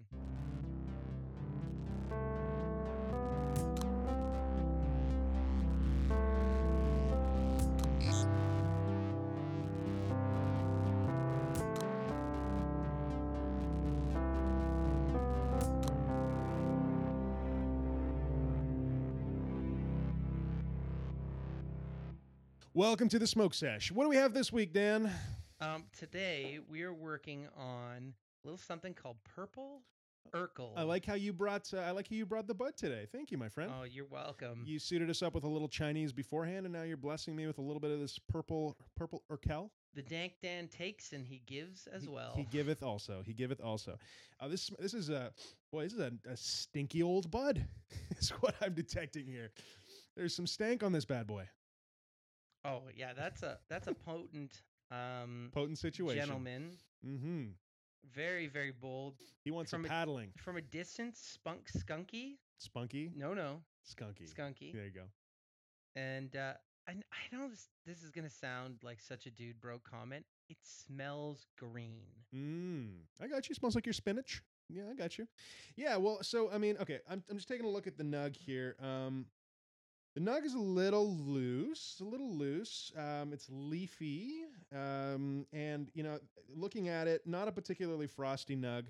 The uh, the leaves are, ooh, they're almost like a, I don't know what kind of green. I, it's like a dark electric green. Look at that.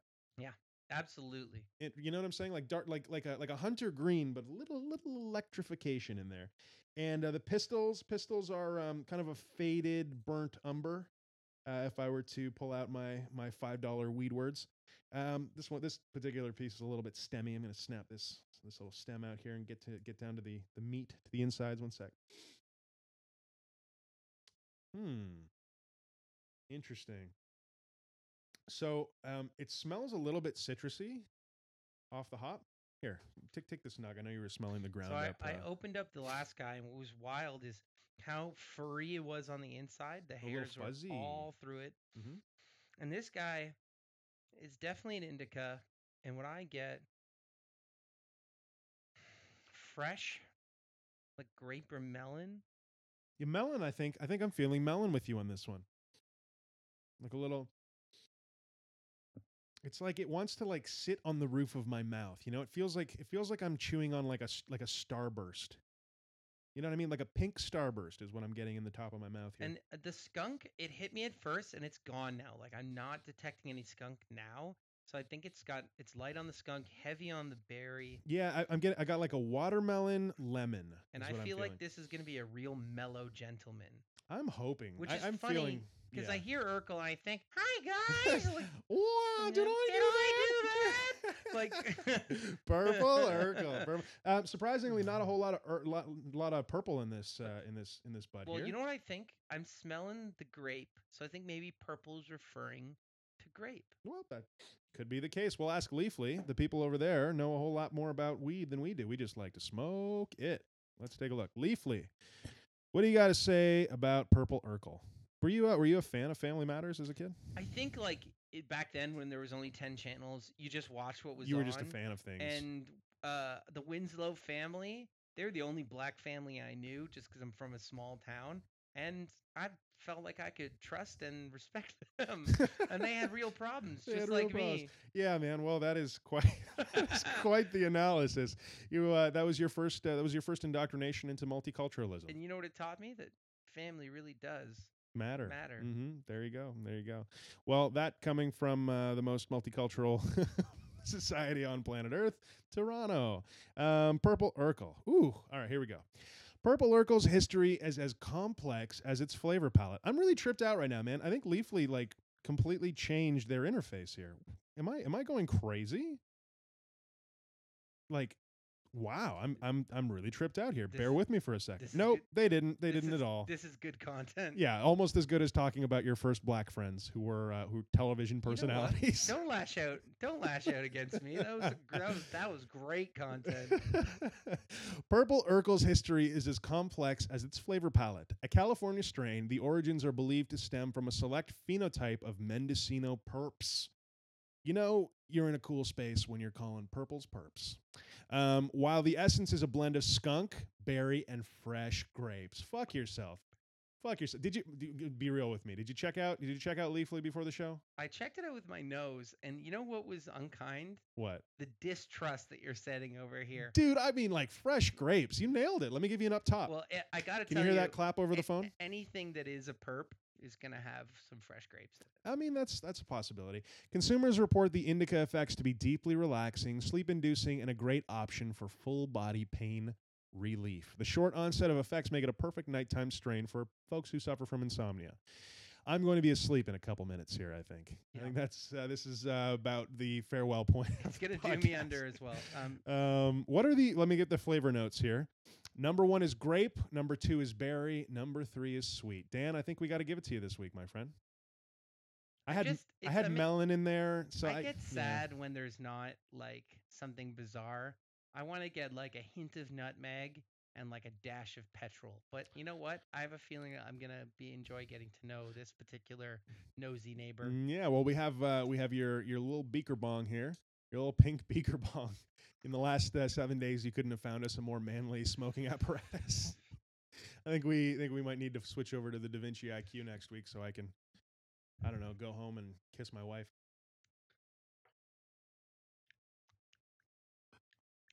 Ooh, that is tasty. That is tasty. That is so fresh on the exhale, man. That was like breathing out a f- spring day. I uh my eyelids immediately got heavy. yeah, no, there's definitely um there's definitely some relaxation whooshing into my eyes here. So talk to me a bit about that flavor. Ooh. You know, it smells like I've just it, it sorry, it tastes like I've just bit into the inside of a grape. The exhale on that is So so, fresh. unique. And you could really taste on both of them and it's it's not it's not quite as much berry as as I thought it was going to be, but a very unique crisp exhale. Yeah, man. It's like again, it's like, and I don't mean to throw it back to the grape, but when you bite a grape in half, you know when your tongue touches the the soft kind of cold delicious meat Flesh, inside. You know, uh, flesh. Like when you're pretending you're a parrot. Yep. Yeah, I do that often. Um, yeah, it, it was like that's what hit my tongue. Mm. That that kind of freshness as it can. Boy, purple Urkel. Boy, purple Urkel. Did I smoke that? You know, and I had a fear that there's like, have you ever smoked a cheese weed?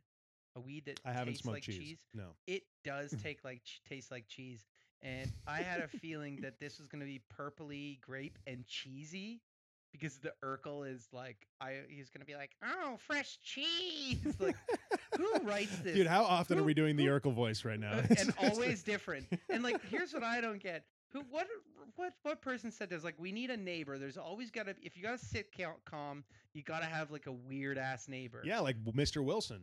Like Mr. Wilson, your Ned Flanders. Mhm, mhm. Uh, maybe you're Tim the Toolman Taylor, and the neighbor's gimmick is you just That's never Mr. see his- Wilson. you just never see his face. That's who we're talking about. I understand that. Fair enough. You're like, I like how. What's your gimmick? Oh, you don't see his face. If you pitch that in my writer's room, you're fucking fired. Yeah, you're finished. That's not a good No, gimmick, but they made it's a it good work. gimmick. It's it's not a good gimmick, but they made it work. Sure. Um, Mm. and it's like, Well, you see the top half of his face. I think that's the that's the funny part. You hear him talking, but you only ever see his eyes. that's right. And the and and I, does he wearing a hat? He's wearing a Tilly So, hat. Where this whole thing gets bizarre is when your family is the weird ones, you're less Oh. likely to get the weird neighbor. I see. Um, so for instance, I don't think in Alf there was like a reoccurring weird neighbor. No, there's some fucking cat eating people situation going on there. Well, Alf is the cat eater, champ. They don't all eat cats.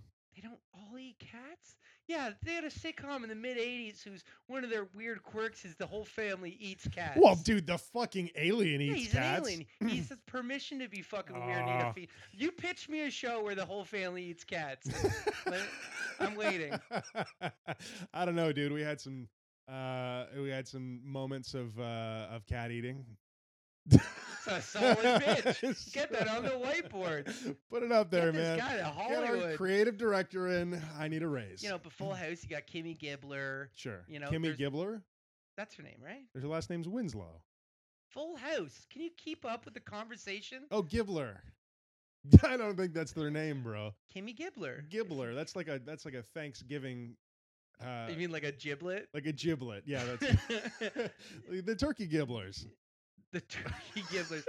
and it's like a weird. It's a weird. It's a weird second name. So First, uh, last name, second name. I don't think anybody says second name. you're what's your- like you're like really. I like how committed you are of catching me on something. The problem is I've just been so factually just- correct. You're like second name Gibbler. Cat eating, like it's Cat just eating. nothing. The Oh. straws aren't here. You're grasping. Listen, you know what I love about you? Endless tenacity. Pitch me another one. Pitch you another one There's about a family that eats cats. Um, yeah. I mean, I think that you know we want to go full, uh, full space trilogy, like soap opera, Yeah, space but why opera. do they eat cats? Because um, that's the only way that you can get away with eating cats is if it's in space.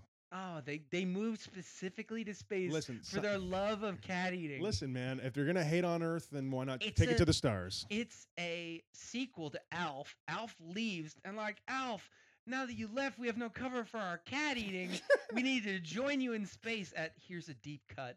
The planet is called Melmac. The Melmac? That's the that's the planet. That's the planet Alf is from. Melmac? And uh, Sounds like a fucking industrial cleaner. uh, double strength Melmac. Get that Melmac on there. is There's Me- some fungi showing. So Melmac relu- re- removes fungi. It's a eh? fungi remover. What color is Melmac? A Melmac is uh, a purpley yellow. I get. that. it's like a. The, I the- can imagine a purpley yellow right now. it's like there's there's like purple particulates in there, but there's Uh-huh. a yellow. There's a coating of yellow petrol. It's part of the. It's part of the the mixture. So once upon a time, um, when I left one of my jobs as a as a young man, um, uh, as a present, as a going away present, um, one of the managers bought me an Alf plushie, and it was funny because she's like, because he looks like you. That's that's not a compliment at all. It's not, That's not even a fond memory. but That's, I took it like I took it as a compliment. oh, you felt good about it. I was like, you know what? Kind of.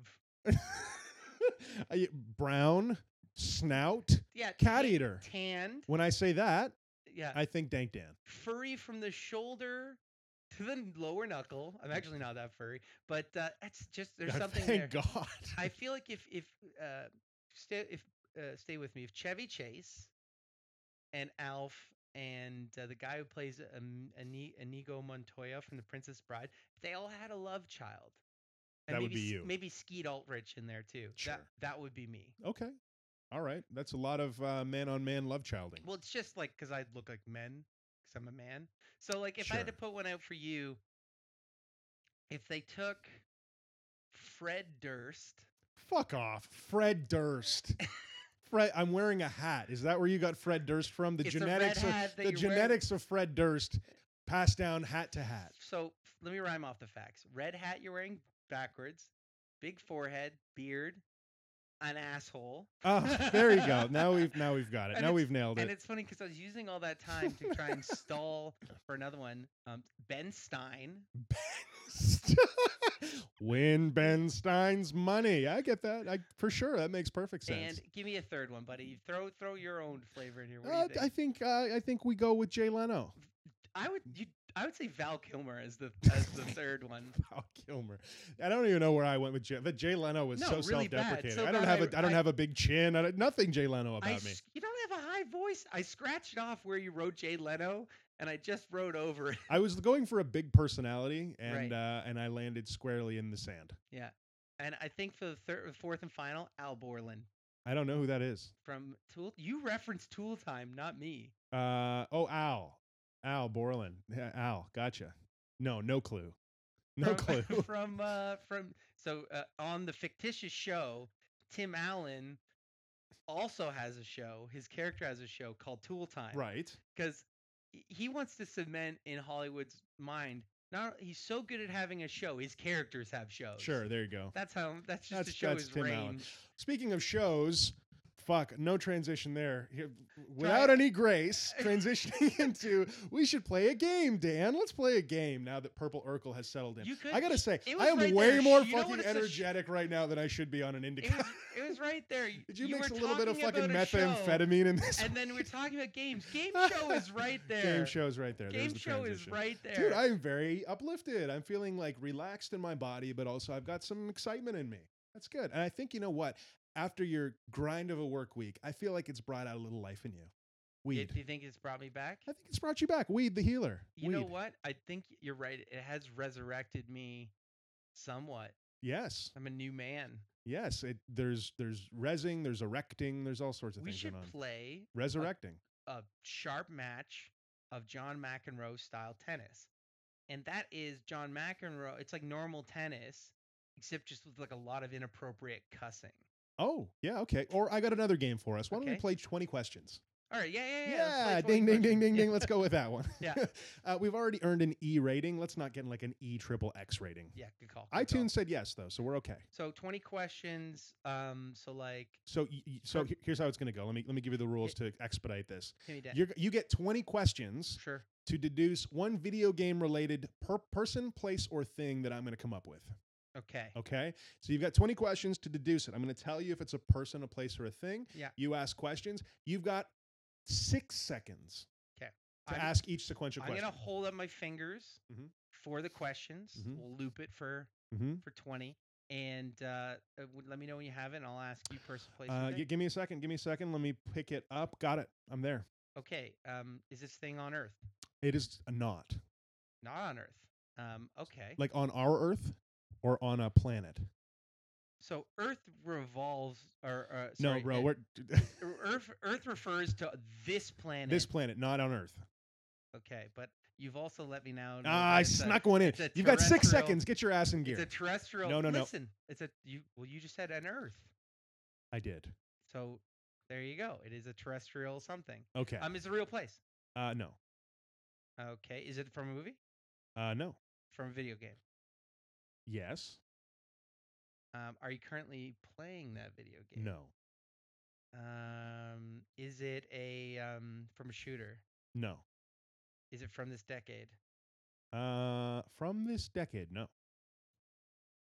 You Um, got 13 questions uh, remaining. I I, can see you I- counting. I'm just I'm just letting the folks uh, at home know. Don't tell me the question. Letting the folks at home Don't know. put the heat on me. Don't put the heat on me. This has become the most confrontational game of 20 questions of all time. Um. So, uh, da, da, da, Uh, so let's say, see, the, the problem is, is I forget where we are at with the what I already know, but I'm just gonna keep it free. Keep it real, bro. Keep it Lots real. of things happen. You know that Did it's not on Earth. That's what you know. On a Nintendo system. Yes. Um. Was there a lot of flying in it in a ship of some kind? Oddly specific. No. I was just checking if it's Star Fox. You know what I'm saying? Yeah, I feel you. You always got to go for Star Fox when Nintendo's involved. Space Planet. Yes, on Nintendo. You said. Well, I don't know what you're talking about, Space Planet. I'm just saying that it wasn't on this Earth. You asked me if it was on Earth or not. So like, Not is, on Earth. Is it in this solar system? No. But that doesn't mean so it's you're in fucking space. me up with that question. I'll give you an extra, extra bonus question just because. But when you when you ask me, is it on Earth? The answer is no. Infer nothing else. okay. Um, is this is this uh, did you did I say person, place, or thing? we started with person, place, or thing. It was the bonus. It's a place. Did you say place? You're fucking me up. Is it fictitious? It's- Obviously. this is in a video game, not on this planet. yeah, it's fictitious, bro. Okay, you have 11 questions remaining. Do I really? Yeah, you do. Um, you okay, do. great. Get in So, there. Um, Back in the ring, Tiger. Ding, uh, ding, ding. is it is it uh, was it first in a video game? Was it first in a video? Yeah, it's- it, was it is it an original property in a video game? Yes. So yeah, the first first Instance of it. is in a video game. Um, 10 questions. it- Is it the hero's homeworld? Is it the hero's home world? Is it a planet? In other words, no, it's not. It's not a not a hero's home world. No, Um, okay, so it, it's more granular than that, and it's not on Earth. That's right. You've you've made this one really We're- easy. we got nine So we've- questions. We've, got to narrow it down to fictitious places that aren't real. In a Nintendo game. Uh, that's obvious then. Um, did Mario go there? I know. Um, I know. Did any of the characters on Super Smash Brothers go there? Yes. Eight questions remaining. Oh, uh, is it Samus? No. Okay. Seven. Is it um? Is it um? Uh, nah, nah, nah, nah, nah. If you go through the whole cast, you're fucked. You got to narrow it down a bit I more. you are so correct about that. Yeah. Um, it's like the possible characters are Captain Falcon. Uh, none of the Mario cast. Sure. I'm just talking out loud here. Um, is it? Is it? We is can it- talk through the cast it- of is it- characters together. no, Is it from a fantasy setting? Yes. So is it Hyrule? Yes. You've got five questions left. Dun dun dun dun. No, it's in Hyrule. It's more specific than Hyrule. Yes. Okay, Kriko. No, because that would be from where he's from. So it's got to be. Na- how do you narrow this down? We're in Hyrule. well, I'm deducing as we speak. You're de- you're dropping a deduce. Is it a temple? yes. Is it a shitty temple? Yes. It's the water temple. It's the water temple, motherfucker. He's got it. Water temple. God bless you, sir. God bless you. Look at you. You were like, I can't get this. It's too granular, and you nailed it in three questions, motherfucker. Uh, How many do I have to spare? You have two left or one left. I don't know, but you're, you're my- good. But you know, my last two questions are really, you're a piece of shit, but I like it. really. There, there's there's There's the both of them. There's both of them. You got them both in there. Good for you, Dan. Good for you. Uh, di- Now, will you be congratulating all the winners of this game uh, by calling them a piece of shit? yes, a, a motherfucking piece of shit. I love it. Yeah, but congratulations. I'm glad that you got the, the the best question in that one was is it a shitty temple? you know what, Andy? I want you to know from the beginning, I had no confidence in my ability to, to nail that one down. Yep. Uh, and I'm glad that you get let my indignance, my general indignance, get me a bonus question. Yes. And I love that. I love that. You didn't even use it. You That's you would have had only one really at the It end. emotionally made me feel better. It was in yeah. the middle, I grifted you for a question, and then you gave it to me. And uh, but that was a good. That was a good uh, thing to pick. one. Yeah, the was a- Water Temple. Because you know, listen, we're talking we're talking A list game. We're talking not too obvious. You got to do a little digging. You got to get there quickly enough to get to the temples. But you know, the Water Temple, it's a pretty iconic level there, especially because we all fucking hated it. Right. It's um the one you remember because of trauma. Yeah, really traumatizing. Yeah. Yeah, real bad. It's like it's when the game makes And you. by the way, I had the Prima guide, and it still fucking sucked. Yeah, oh yeah. Ooh. So when a game makes you uh, gut check yourself and be like, I love this game, but do I continue to play this?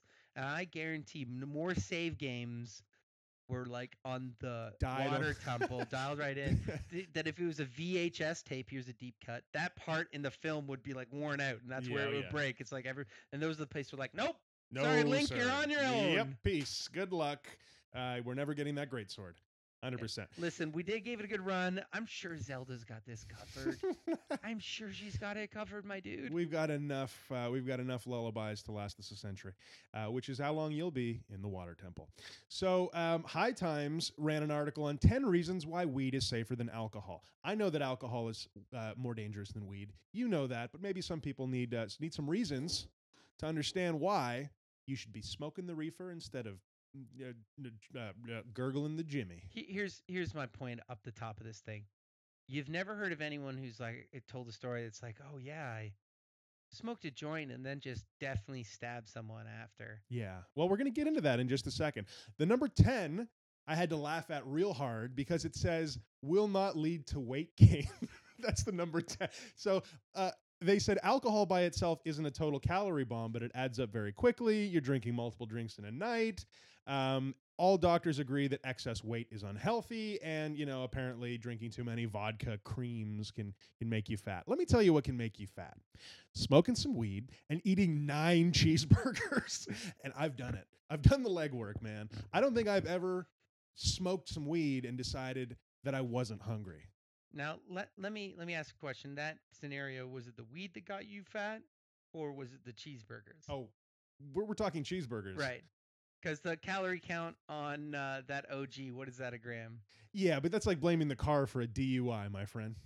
Like blaming a car for the DUI. I like what you Yeah, did th- there. uh, like what you fair fair there. point. Weed will make you fat if you don't isolate yourself from the most delicious foods on Weed earth. Weed will take you to the gates of Fat Town. Yes. and it's up to you to like spring through them, but they're right there. Dude, weed welcomes you into its home and says, "Can I get you 9 cheeseburgers?" Weed is the smell of pizza just finishing in the oven. You're like, like you could not have pizza, but good fucking luck. Yeah, no kidding. Like real story. In a car one time, um, friend was driving, of course, and uh, I was starving because we had just smoked a big old bowl, and um, I thought to myself, you know, I don't really want to order, you know, an embarrassing amount of food in front of a friend. People are watching. Right. Yeah, people are watching, and I'm not going to like order two cheeseburgers because that's fat. And then I thought to myself, wait a minute, what if I make it an event? What if I make it like a live action presentation? What if I amp the uh, the the level up so high that it goes from that's an upsetting amount of food that you've eaten, friend, to what a spectacle! Yeah. I can't bang! believe this is happening and I'm here. Yeah, man, that's a YouTube sensation all over it. So I uh, I was gonna order nine cheeseburgers, but that you know whole conversation happened in my head over the period of thirty minutes. By the time we got to McDonald's, I pretty much ordered the same thing that everyone else ordered, and then quietly ate it in the corner. And you know, somewhere deep inside, you'd felt like you'd eaten those other eight burgers in the planning of that that tactical strike. Yeah, man, hundred percent, hundred percent. So uh, yeah, high times. Don't know about that one. Doesn't cause blackouts. That's true. Have you ever blacked out on weed, Dan? No one has. Um, yeah, but it, it was a it was like a who done it party, and you, know, you Listen, man, we could smoke lights as many so- bongs as you want. Yeah. There's no way I can get your pants off. Not if I after you've laid down for a nice not- sleep. Not if I hadn't already like loosened them heavily. oh man, not associated with violence. Very good point. I never want to hurt anybody when I'm stoned. Never. No. No. it just doesn't bring that out you. If it was necessary, you'd open up your date book and and reschedule the violence. Yeah, you would You're say, like, "Listen, oh, man. I do have to rough Tim up. Oh, we have beef, but I'd prefer to consume some beef right now." Right. Hey, hey, Tim, I'm gonna punch you on Thursday, okay? Thanks, buddy. Good Can you talk. do that? Can you do that? For, I know. I promised. yeah, man. I, you know, gang violence. Don't get it because lots of those folks are into the chiba. But how do you how do you get someone down when you're uh, when you're on the reefer? Well, number one, racist. Number two, What? a- What, the, a- what? Excuse me? Excuse me? What are you talking about? Don't take it there. no, okay. Um. So, uh, I think it's one of those things that Don Corleone smokes the Chiba too. yeah, but he doesn't do it with a gat. He does it with a with a grade A gat. He will tell another man to hit that man for him Get it Until- out there. until he stops moving. Give me that gun. Give me that. Uh, excuse me. Give me the gat. Bring it out, Brett. Uh, Brett. You know. uh, I don't know. Gang violence. It is what it is. Um, no hangovers. So true. So true. Uh, incorrect. Weed hangover is a thing. I disagree. is a thing. Let me tell you. Let me tell you. Even if I didn't shotgun that pizza, I would still have had a weed hangover. I 100% disagree with you. I think that every time I've ever woken up feeling like shit after a night of weed, it's because of 10 pizzas. That's the only Mm, reason. mhm. I, I, I and I can say this because I've been at you know um, out partying at trade shows, have uh, have foregone the alcohol, and um, smoked myself just silly, just an excessive amount of cannabis. Woken up the next day ready to roll. You know, I ready to crisp you up. are just a masterful specimen. I, I don't think so, man. I don't. I don't. So High Time says no. It doesn't cause hangovers. You know what, Weed. guys? Get at us on Twitter. Do you get a weed hangover? Is there a weed hangover? I don't think so, but you know what? Maybe uh, maybe the people will side with Dank Dan, even after he threw me under the bus insinuating racism. this motherfucker. Fewer car accidents. I, I don't even know what to say about that.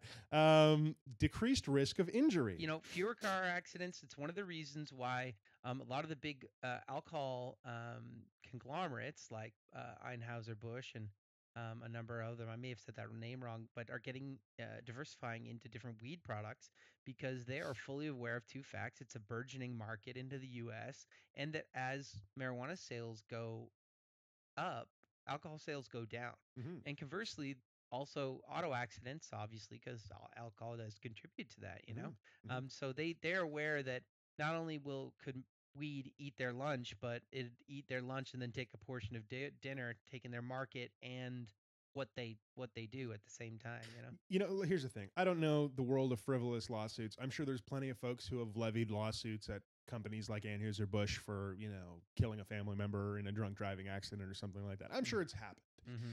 I wonder if there's some sort of insurance that they pay for this kind of instance where they would actually be decreasing the amount of insurance they'd have to pay if they diversified into a product so that their mix was like 50% increases your risk of, you know, an accident and 50% not. I don't know. It's an interesting question. Um, it's it, when cars were first being proliferated through the U.S. and uh, you know eventually somebody's going to get hit by a car. You know, especially because they're they're kind of new and they're starting to move faster. It's not a Model T going Mhm. 15 kilometers. You know, it's a uh, you know a 28 you know Ford that's doing 40. And uh, they the way they the the car manufacturers tried to spin it the first time people people were getting hit and suing um, was that it was the pedestrian's fault. Sure. And that's actually why jaywalking laws were originally put on the books to blame that person crossing the road. Because, you know, if you just look at the facts and, uh, you know, a person operated a vehicle down the road and, and hit someone who was walking down the street, which streets originally were for people and carts, you know what I mean? sure. the the car's slow takeover of the thoroughfare has been gradual and then complete. So they back then the liability was very much on the person who did the hitting, which is the car owner. So Mhm. they worked really hard to put it onto Put it on um, the the person getting getting smacked by the car. And so you'll you've you'll see this in in uh, uh, you see this replicated in in uh, in the uh, the alcohol manufacturers as well. They they put the onus on the drinker and you know personal responsibility. Like let's Yeah, for sure. here. I mean, I, I mean, if I were to arbitrate these things, it would be the same. But yeah, no, it's a, it's an interesting question. Um, let me see here. There is no risk of addiction. So I heard a quote, and I think it was, uh, I'm about to botch it. Um, weed is only is is addictive, as are most things that are worth doing often, or something like that. Mm. And it makes a lot of sense. It's like, you know, there's habitual smokers out there. Um, contrary to the fact that we're doing a weed and video games podcast, you know, I'm not an obscene smoker. I would put myself at a pretty casual level of indulgence, right? And, um, you know, I mean, to me, I've never once felt the cruel sting of addiction uh, that comes with something like, for example, tobacco. Mm. old you know ex-smoker smoked for four or five years um, so obviously not for any length of time and yet quitting was a real bear. You know you feel it inside you like you feel hunger right? A real craving for something. Um, and when they say craving they don't mean like it's something you can swat away. It consumes your mind your thoughts there's headaches there's physical sensations involved. Addiction is a really powerful thing. I have never once in my many years of smoking the reefer felt those feelings or approached anything even close to that I you know I think you're right, and that's my experience too. I wonder though if there are some smokers, like if there's levels of this thing and there's variability. If you have an addictive personality and maybe you tend to be chemically, you get chemically addicted to some stuff. Because I was scrolling through some articles today, and take it for what you you will, but the art the headline was yes, weed withdrawal is a real thing and it's serious. And I had to ask myself, did the, if the title has to be that forceful, is it really a real thing or is it like for some people like kind of Yeah, that's that's kind of it's for for some people footnote. but you know what i'd say 1% Yeah, 1% yeah. Well, and and you know, being an alcoholic is a real thing, um, and a, a tragic thing, and a really challenging thing to defeat. And and you know, not to say that uh, all people who consume alcohol are in danger of becoming alcoholics. I think there's Mhm. some other elements involved, but yeah, man, I uh, it's uh, very clear that the the line between alcohol and uh, and cannabis um, is heavily weighted in the Yeah. direction of alcohol for addiction. yeah if you picture in your head you know uh your your stereotypical alcoholic or your stereotypical person on a little bit too much weed you know neither is ideal Yeah, but sure. one's a lot easier to manage yeah, no doubt. Not associated with brain damage. Alcohol hurts your brain. Weed doesn't hurt your brain. not great for the ra- the brain cells anything that dehydrates you in general isn't great for them but uh yeah. It uh,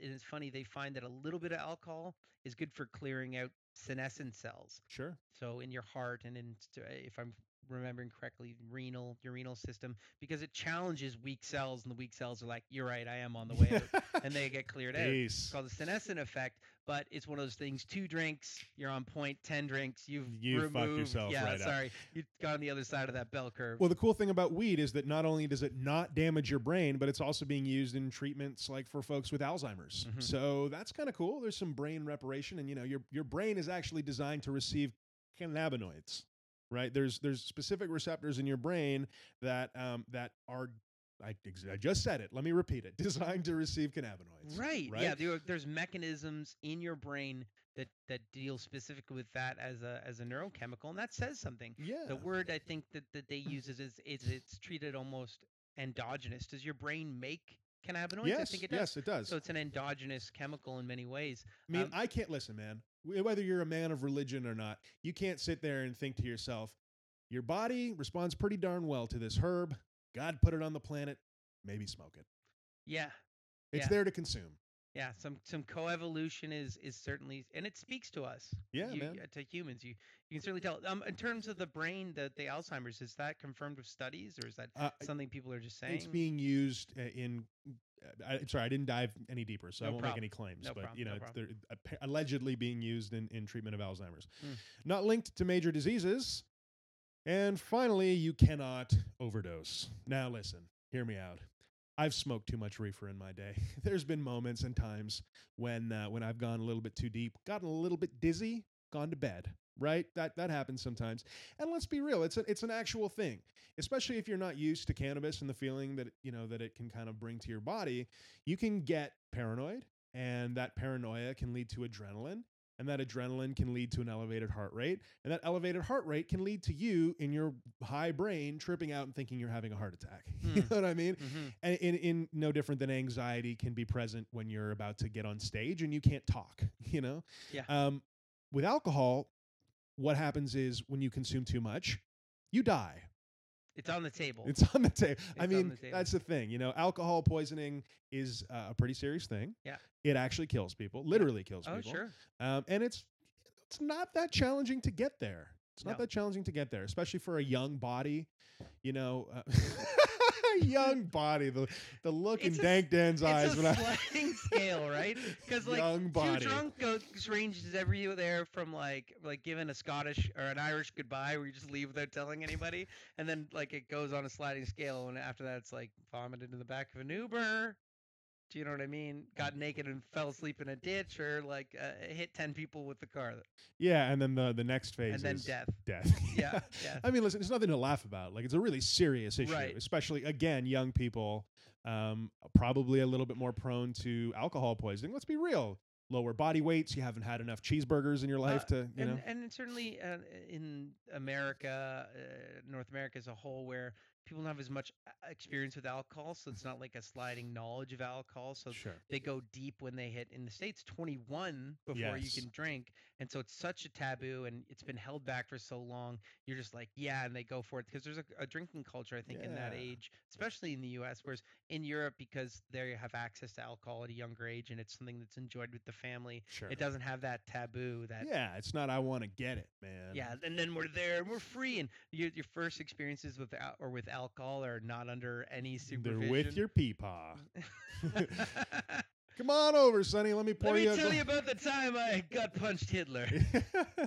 For sure. Well, I mean, it's yeah, it's true. It's like I mean, listen, I didn't grow up in a European household. I don't know what that indoctrination process into the world of having a glass of wine at dinner looks like, but I imagine it's a little bit different than you know being uh, speaking from my personal experience, 14 and drinking you know 26 ounces of really cheap whiskey because a I didn't know how much I needed to drink to get drunk, and b it was there, so I thought I might as well drink it.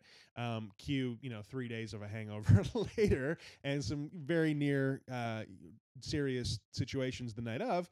It's it's pretty easy to come to the conclusion that alcohol can be a real dangerous thing for our youth, and cannabis eh, maybe not as dangerous. well, you know, not I, I, suggesting that you know I tend to begin to ingest cannabis. That's not what I'm going for. But Yeah. you know what I'm saying. I tend to agree with you. You know, there's a, a danger for for being too young and and I think smoking consistently, habitually, Sure. because I, it can um, slow your brain's development down Yeah. um, as a young person, and that really solidifies around when you're 25. Yeah. So I think occasionally, as a young person, it's not so serious. Again, just speaking from our own personal experience, completely. Like, you know, yeah, exactly. No, Um, no in- inference or, or suggestion here. Right, and it, you know that's just that's just uh, you know an element there. And I, I had a bad experience uh, with whiskey as well as a young man. Same story, cheap whiskey, a 26er. And I remember actually asking my doctor. I was like, it's two months later, and when I burp, I swear that I can still taste whiskey on my breath. Is Right. that humanly possible? and he's like, not no. And I'm like, and even after he said, I'm like, you're a doctor. I was like, it is. it's possible. This is happening. I still taste the whiskey. It was, it was ridiculous. yeah, man, I get you. So, so listen, I think, I think what you know, the reason that I was so interested in this article is because, um, I didn't have a particularly strong relationship to uh, to alcohol or to cannabis when I was growing up. You know, with uh, listen, uh, teen- teenagers experiment with substances. Um, I was no different, but I didn't go deep on either of them. That all being said, when we're talking about the relative safety of uh, you know of substances like cannabis or or alcohol, you know what comes to mind is young people because, in my humble opinion, folks who are 20 in their 20 you know mid 20s and, and on can make their own decisions about how to regulate substances in their body. What i'm concerned about is you know young folks. And again not suggesting in any way that it's appropriate or a good thing for younger people to be consuming cannabis. And at the same time i know that for my rights i would far prefer the situation to be they were consuming cannabis than alcohol. Because alcohol good chance of death there. Yeah, and I think I think it comes down to like interacting with young people in a way that they know what it is. Like we, uh, there you always hear this argument thrown out there, and it's they they mock it on The Simpsons. It's you know what about the children? The children who is going to think about the children? We have grown up talks about you know to children about uh, booze and sex, and if we can't do that with everything else, like bleach under the sink and weed, like that just falls into one of those things you have a conversation with your kids about sure you Yeah, know 100% and and you know to pretend like it's just going to be open season and suddenly it's going to be you know a huge issue it's like well no it'll actually bring it into this area where you can actually have a, a grown up a conversation about it Hundred percent. Um, and you know, eh, listen, you there's there's also the conversation about how do you or wh- and what what's the um what's the onus on parents to be uh, making sure that their kids don't accidentally get into weed because edibles are a thing. Right And you know, there recently, I think the state of oh, I want to say the, good old state of Denver, the state of Colorado, um, outlawed or banned the uh, the creation of of edibles in the shape of gummy bears. I want to say, and you know, I was actually listening to another cannabis related podcast, and they were talking about how silly it was that you know the shape of gummy bears was being uh, was being ousted, and you know parents should just the onus should be on them to lock lock up their cannabis. For sure, that's the case. For sure, the onus should be on the parents. I also, you know, I just don't agree with creating uh, cannabis and THC into um, you know into treats that look exactly like children's candy. In terms of going too deep, too, like I want a cube. I want like a measured cube. I want to know exactly what I'm getting. You know, because I also Uh, don't want to we- mistake it for my actual gummy bears. Right. Yeah, I don't want to be a handful away from like blasting off into deep outer space because you can only go so deep smoking flower or even doing shatter. But uh, in terms of ingesting it and it getting processed by your liver, that's where it there really is. Uh, uh, a, a, a too much. Yeah. You can get too high, and you won't know till it's too late. Like you do And the it'll rookie last a move, long you eat a fucking time. cookie, you're like, I didn't feel anything. I eat a second cookie, you don't didn't feel anything, so I ate two more, and then you're just on Venus. You know what I mean? Looking at the shivering eye of the universe, and you're like, gone too deep. I've gone way too deep. I've, I've Yeah. made a huge mistake. yes, indeed. Well, to sign off on that question, or really that statement, or really that conversation. Wow, there's some things said. Um, too high. And Almost made it. almost Saw the finish saw the line. finish line. And Uh, oh yes, it. here's my point. My point was, my point was, my point was, you cannot smoke enough weed to kill you. No, God guys, bless. not a challenge. not a challenge. Not a challenge. Not a challenge. Don't don't go for that and be Oh, like, yeah. psych. Listen, Dan. Before we wrap this thing up, top five coolest video game bosses you've ever faced. Go. uh, Number five. uh, Sephiroth in Final uh, Fantasy VII. No, and you would think that, but I'm thinking Kingdom uh, Hearts. Kingdom Hearts. oh, exactly. nice choice. Nice yeah, choice. Yeah, yeah. Sephiroth and Kingdom Hearts. Uh, I'm gonna go with ooh, tough, tough one, tough one. Uh, I'm gonna go with the Metal Gear Rex. Is it at the end of Metal Gear Solid? Yeah, that's a really, really, really solid. No, is that Rex? No, is that just Well, yeah, Rex is is is the or is one that Sons of Liberty? Rex is the one from the Shadow Moses incident because it stands like a like a Wh- Whatever the whatever the whatever the big mechanized um you know mech the big mechanized mech right. that I that don't remember that one. liquid that liquid snake is in at the end of Metal Gear Solid. Cool fight. Cool oh, fight. very very cool fight. Um, I'm gonna have to give it to Bald Bill at the end of um, Double Dragon. He's Mm. slight. It's like the scale of big Double bosses- Dragon. What is that on? uh, super or normal Nintendo. First, Normal but the arcade cabinet actually, Mhm. I think. Um, it takes the like the idea of like you got this huge end boss. He's the whole screen. Bald Bill is normally is uh, literally like twice as thick as you and your brother. Mm-hmm. Double dragoning it, and you're like he's just a a bigger, stronger guy. And you're like, okay. Nice. I think I'm gonna have to give my number four to Bongo Bongo. Throw it back to Zelda: Ocarina of Time Mhm. uh, in the Shadow Temple. Big hands. You're fighting him on a drum, and yet he's still like, li- dude, you're fighting the guy on a big drum, and yet he's still scary. Scary as all get out. You know, it- Bongo Bongo. is it is it too much? I think we've already touched on the Metal Gear series, but Psycho Mantis. Psycho Mantis. Hell yeah. Unplug that controller, friend. Put it in port two. Port number two, he reads your memory card. Yeah. and talks about video games that you've played by Konami and makes predictions like based on that and also how you've played the game up to that point. Like for instance, when I played it, he says you're a very cautious man because I haven't fallen into any of the pit traps to that point and hadn't died. Interesting. Interesting.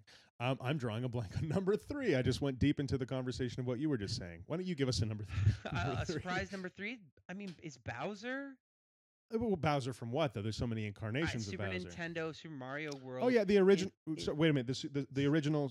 Super Nintendo game Oh, sorry, he's, he's in that pellet that uh, upside down helicopter. He's Mhm. throwing bombs down. He's booming around. It's an easy fight, but it's just iconic and Mhm. fun.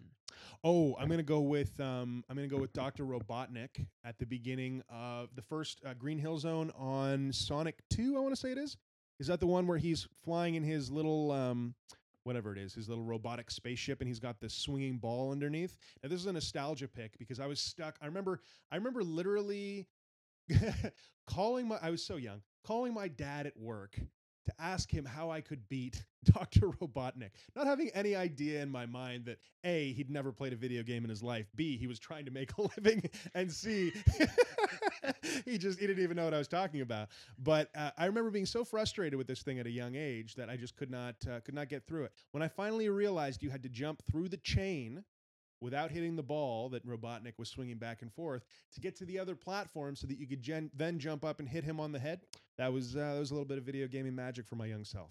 Oh man, that that sounds that sounds epic. Um, I gotta finish it off. Nope, you're at number two. Oh, I'm at number two, and then I forgot what I was gonna say. Oh, yeah, there you go. Took it right Um, away from you. Boom. No, and I think I was losing it anyway. Um, anything, anything. Oh, you you can't have a list like this without M Bison M Bison. uh, Talk to me about M Bison. from Street Fighter Two. oh, with the um, pauldrons. yeah. With the epaulettes. Pauldrons, epaulets. Yeah, yeah, Yeah, yeah. yeah, very. yeah. And he does the Psycho Driver, He which looks like a valet. he looks like you're gonna park looks- your car. he looks like uh, Gorbachev's valet. Gorbachev's valet. yeah, it's a fair point. It's a fair great, point. great uh, and boss music. He is ruthless. He will he will devastate you the first couple tries. He's very hard in the arcade. Mm. Hard in the arcade sounds like a sounds like a Sounds like what they write on the police report. hard in the. you know what? You know what I've realized is that like I think we we kind of saved our best bosses for up front, and now that we're getting to two and one, we probably should have written something down. Give me your best boss, your best boss fight of all time, Um, I, I like penultimate. your ultimate. It's on so many scales. There that that question lands on the, the ultimate, Ultimate ever. boss fight. Um, mm, mm, mm, mm. A God of War. Okay. uh, the, the where you fight Zeus at the end and you finish him off by driving a giant, just a gigantic sword through his chest. Nice. Um, it you grow Power Rangers style, you know, uh, nine thousand stories high and Mm. fight Zeus and finish him off uh, with his own sword. That's that's pretty epic. Yeah, not bad, not bad. For me, so apologies. I have to go with World of Warcraft. I'm, I'm sorry. It's it's just you know I'm I'm, I'm that guy. I'm Yeah. that guy. Yep. Um, the Deathwing fight. So Deathwing, Oh, yep. ma- yep, major boss of the uh, the th- third, fourth expansion called Cataclysm. Right, Yep. so paint it in, in your mind. Big giant fucking dragon. Right. You start off with some introductory boss fights to get up to this death this Deathwing thing. So just a couple kind of generic boss fights. Then you land on his back. All right. Yeah. You land on his back. You're trying to rip up, he's so big that you're trying to rip up his scales so that you can get underneath and start pummeling his soft fleshy bits, right? Yep, yep. You finally get that going. He falls into the maelstrom, which is this giant like whirlpool in the center of the world that like sucks him down into eternity. And you're like, oh, great, we just defeated him. No, he claws himself out of that with the on the I don't know some psychedelic wave of the old gods. He's got tendrils erupting out of his wings.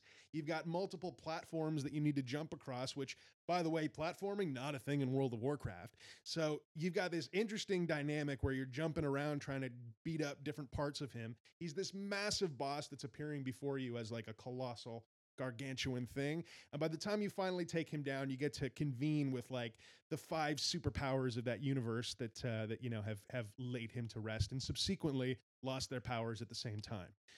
Deathwing, my favorite boss fight. So like Mario, right at the end, you just run, you just run at Bowser, you jump over and you hit the axe Done. right in the lava. There you go. That's it. That's it. Way to bookend that. All right. Thank you for joining us for Purple Dungeon Squid this week. Listener questions or games you would like us to play, fire off a message to purpledungeonsquid at gmail.com. And uh, you know, you could recommend the podcast to the friend if you like really liked it, or you know, don't. I'm not your dad. oh, man. Too high. Too high. Too high. Make sure you follow us on Instagram at Purple Dungeon Squid. I feel just growling at the audience is the way to go. That's here. how you finish it. Oh man, you packed a fuller bowl than usual. Until next time, keep it dank, friends. And if it ain't sticky, it's game over. Fuck, I am high.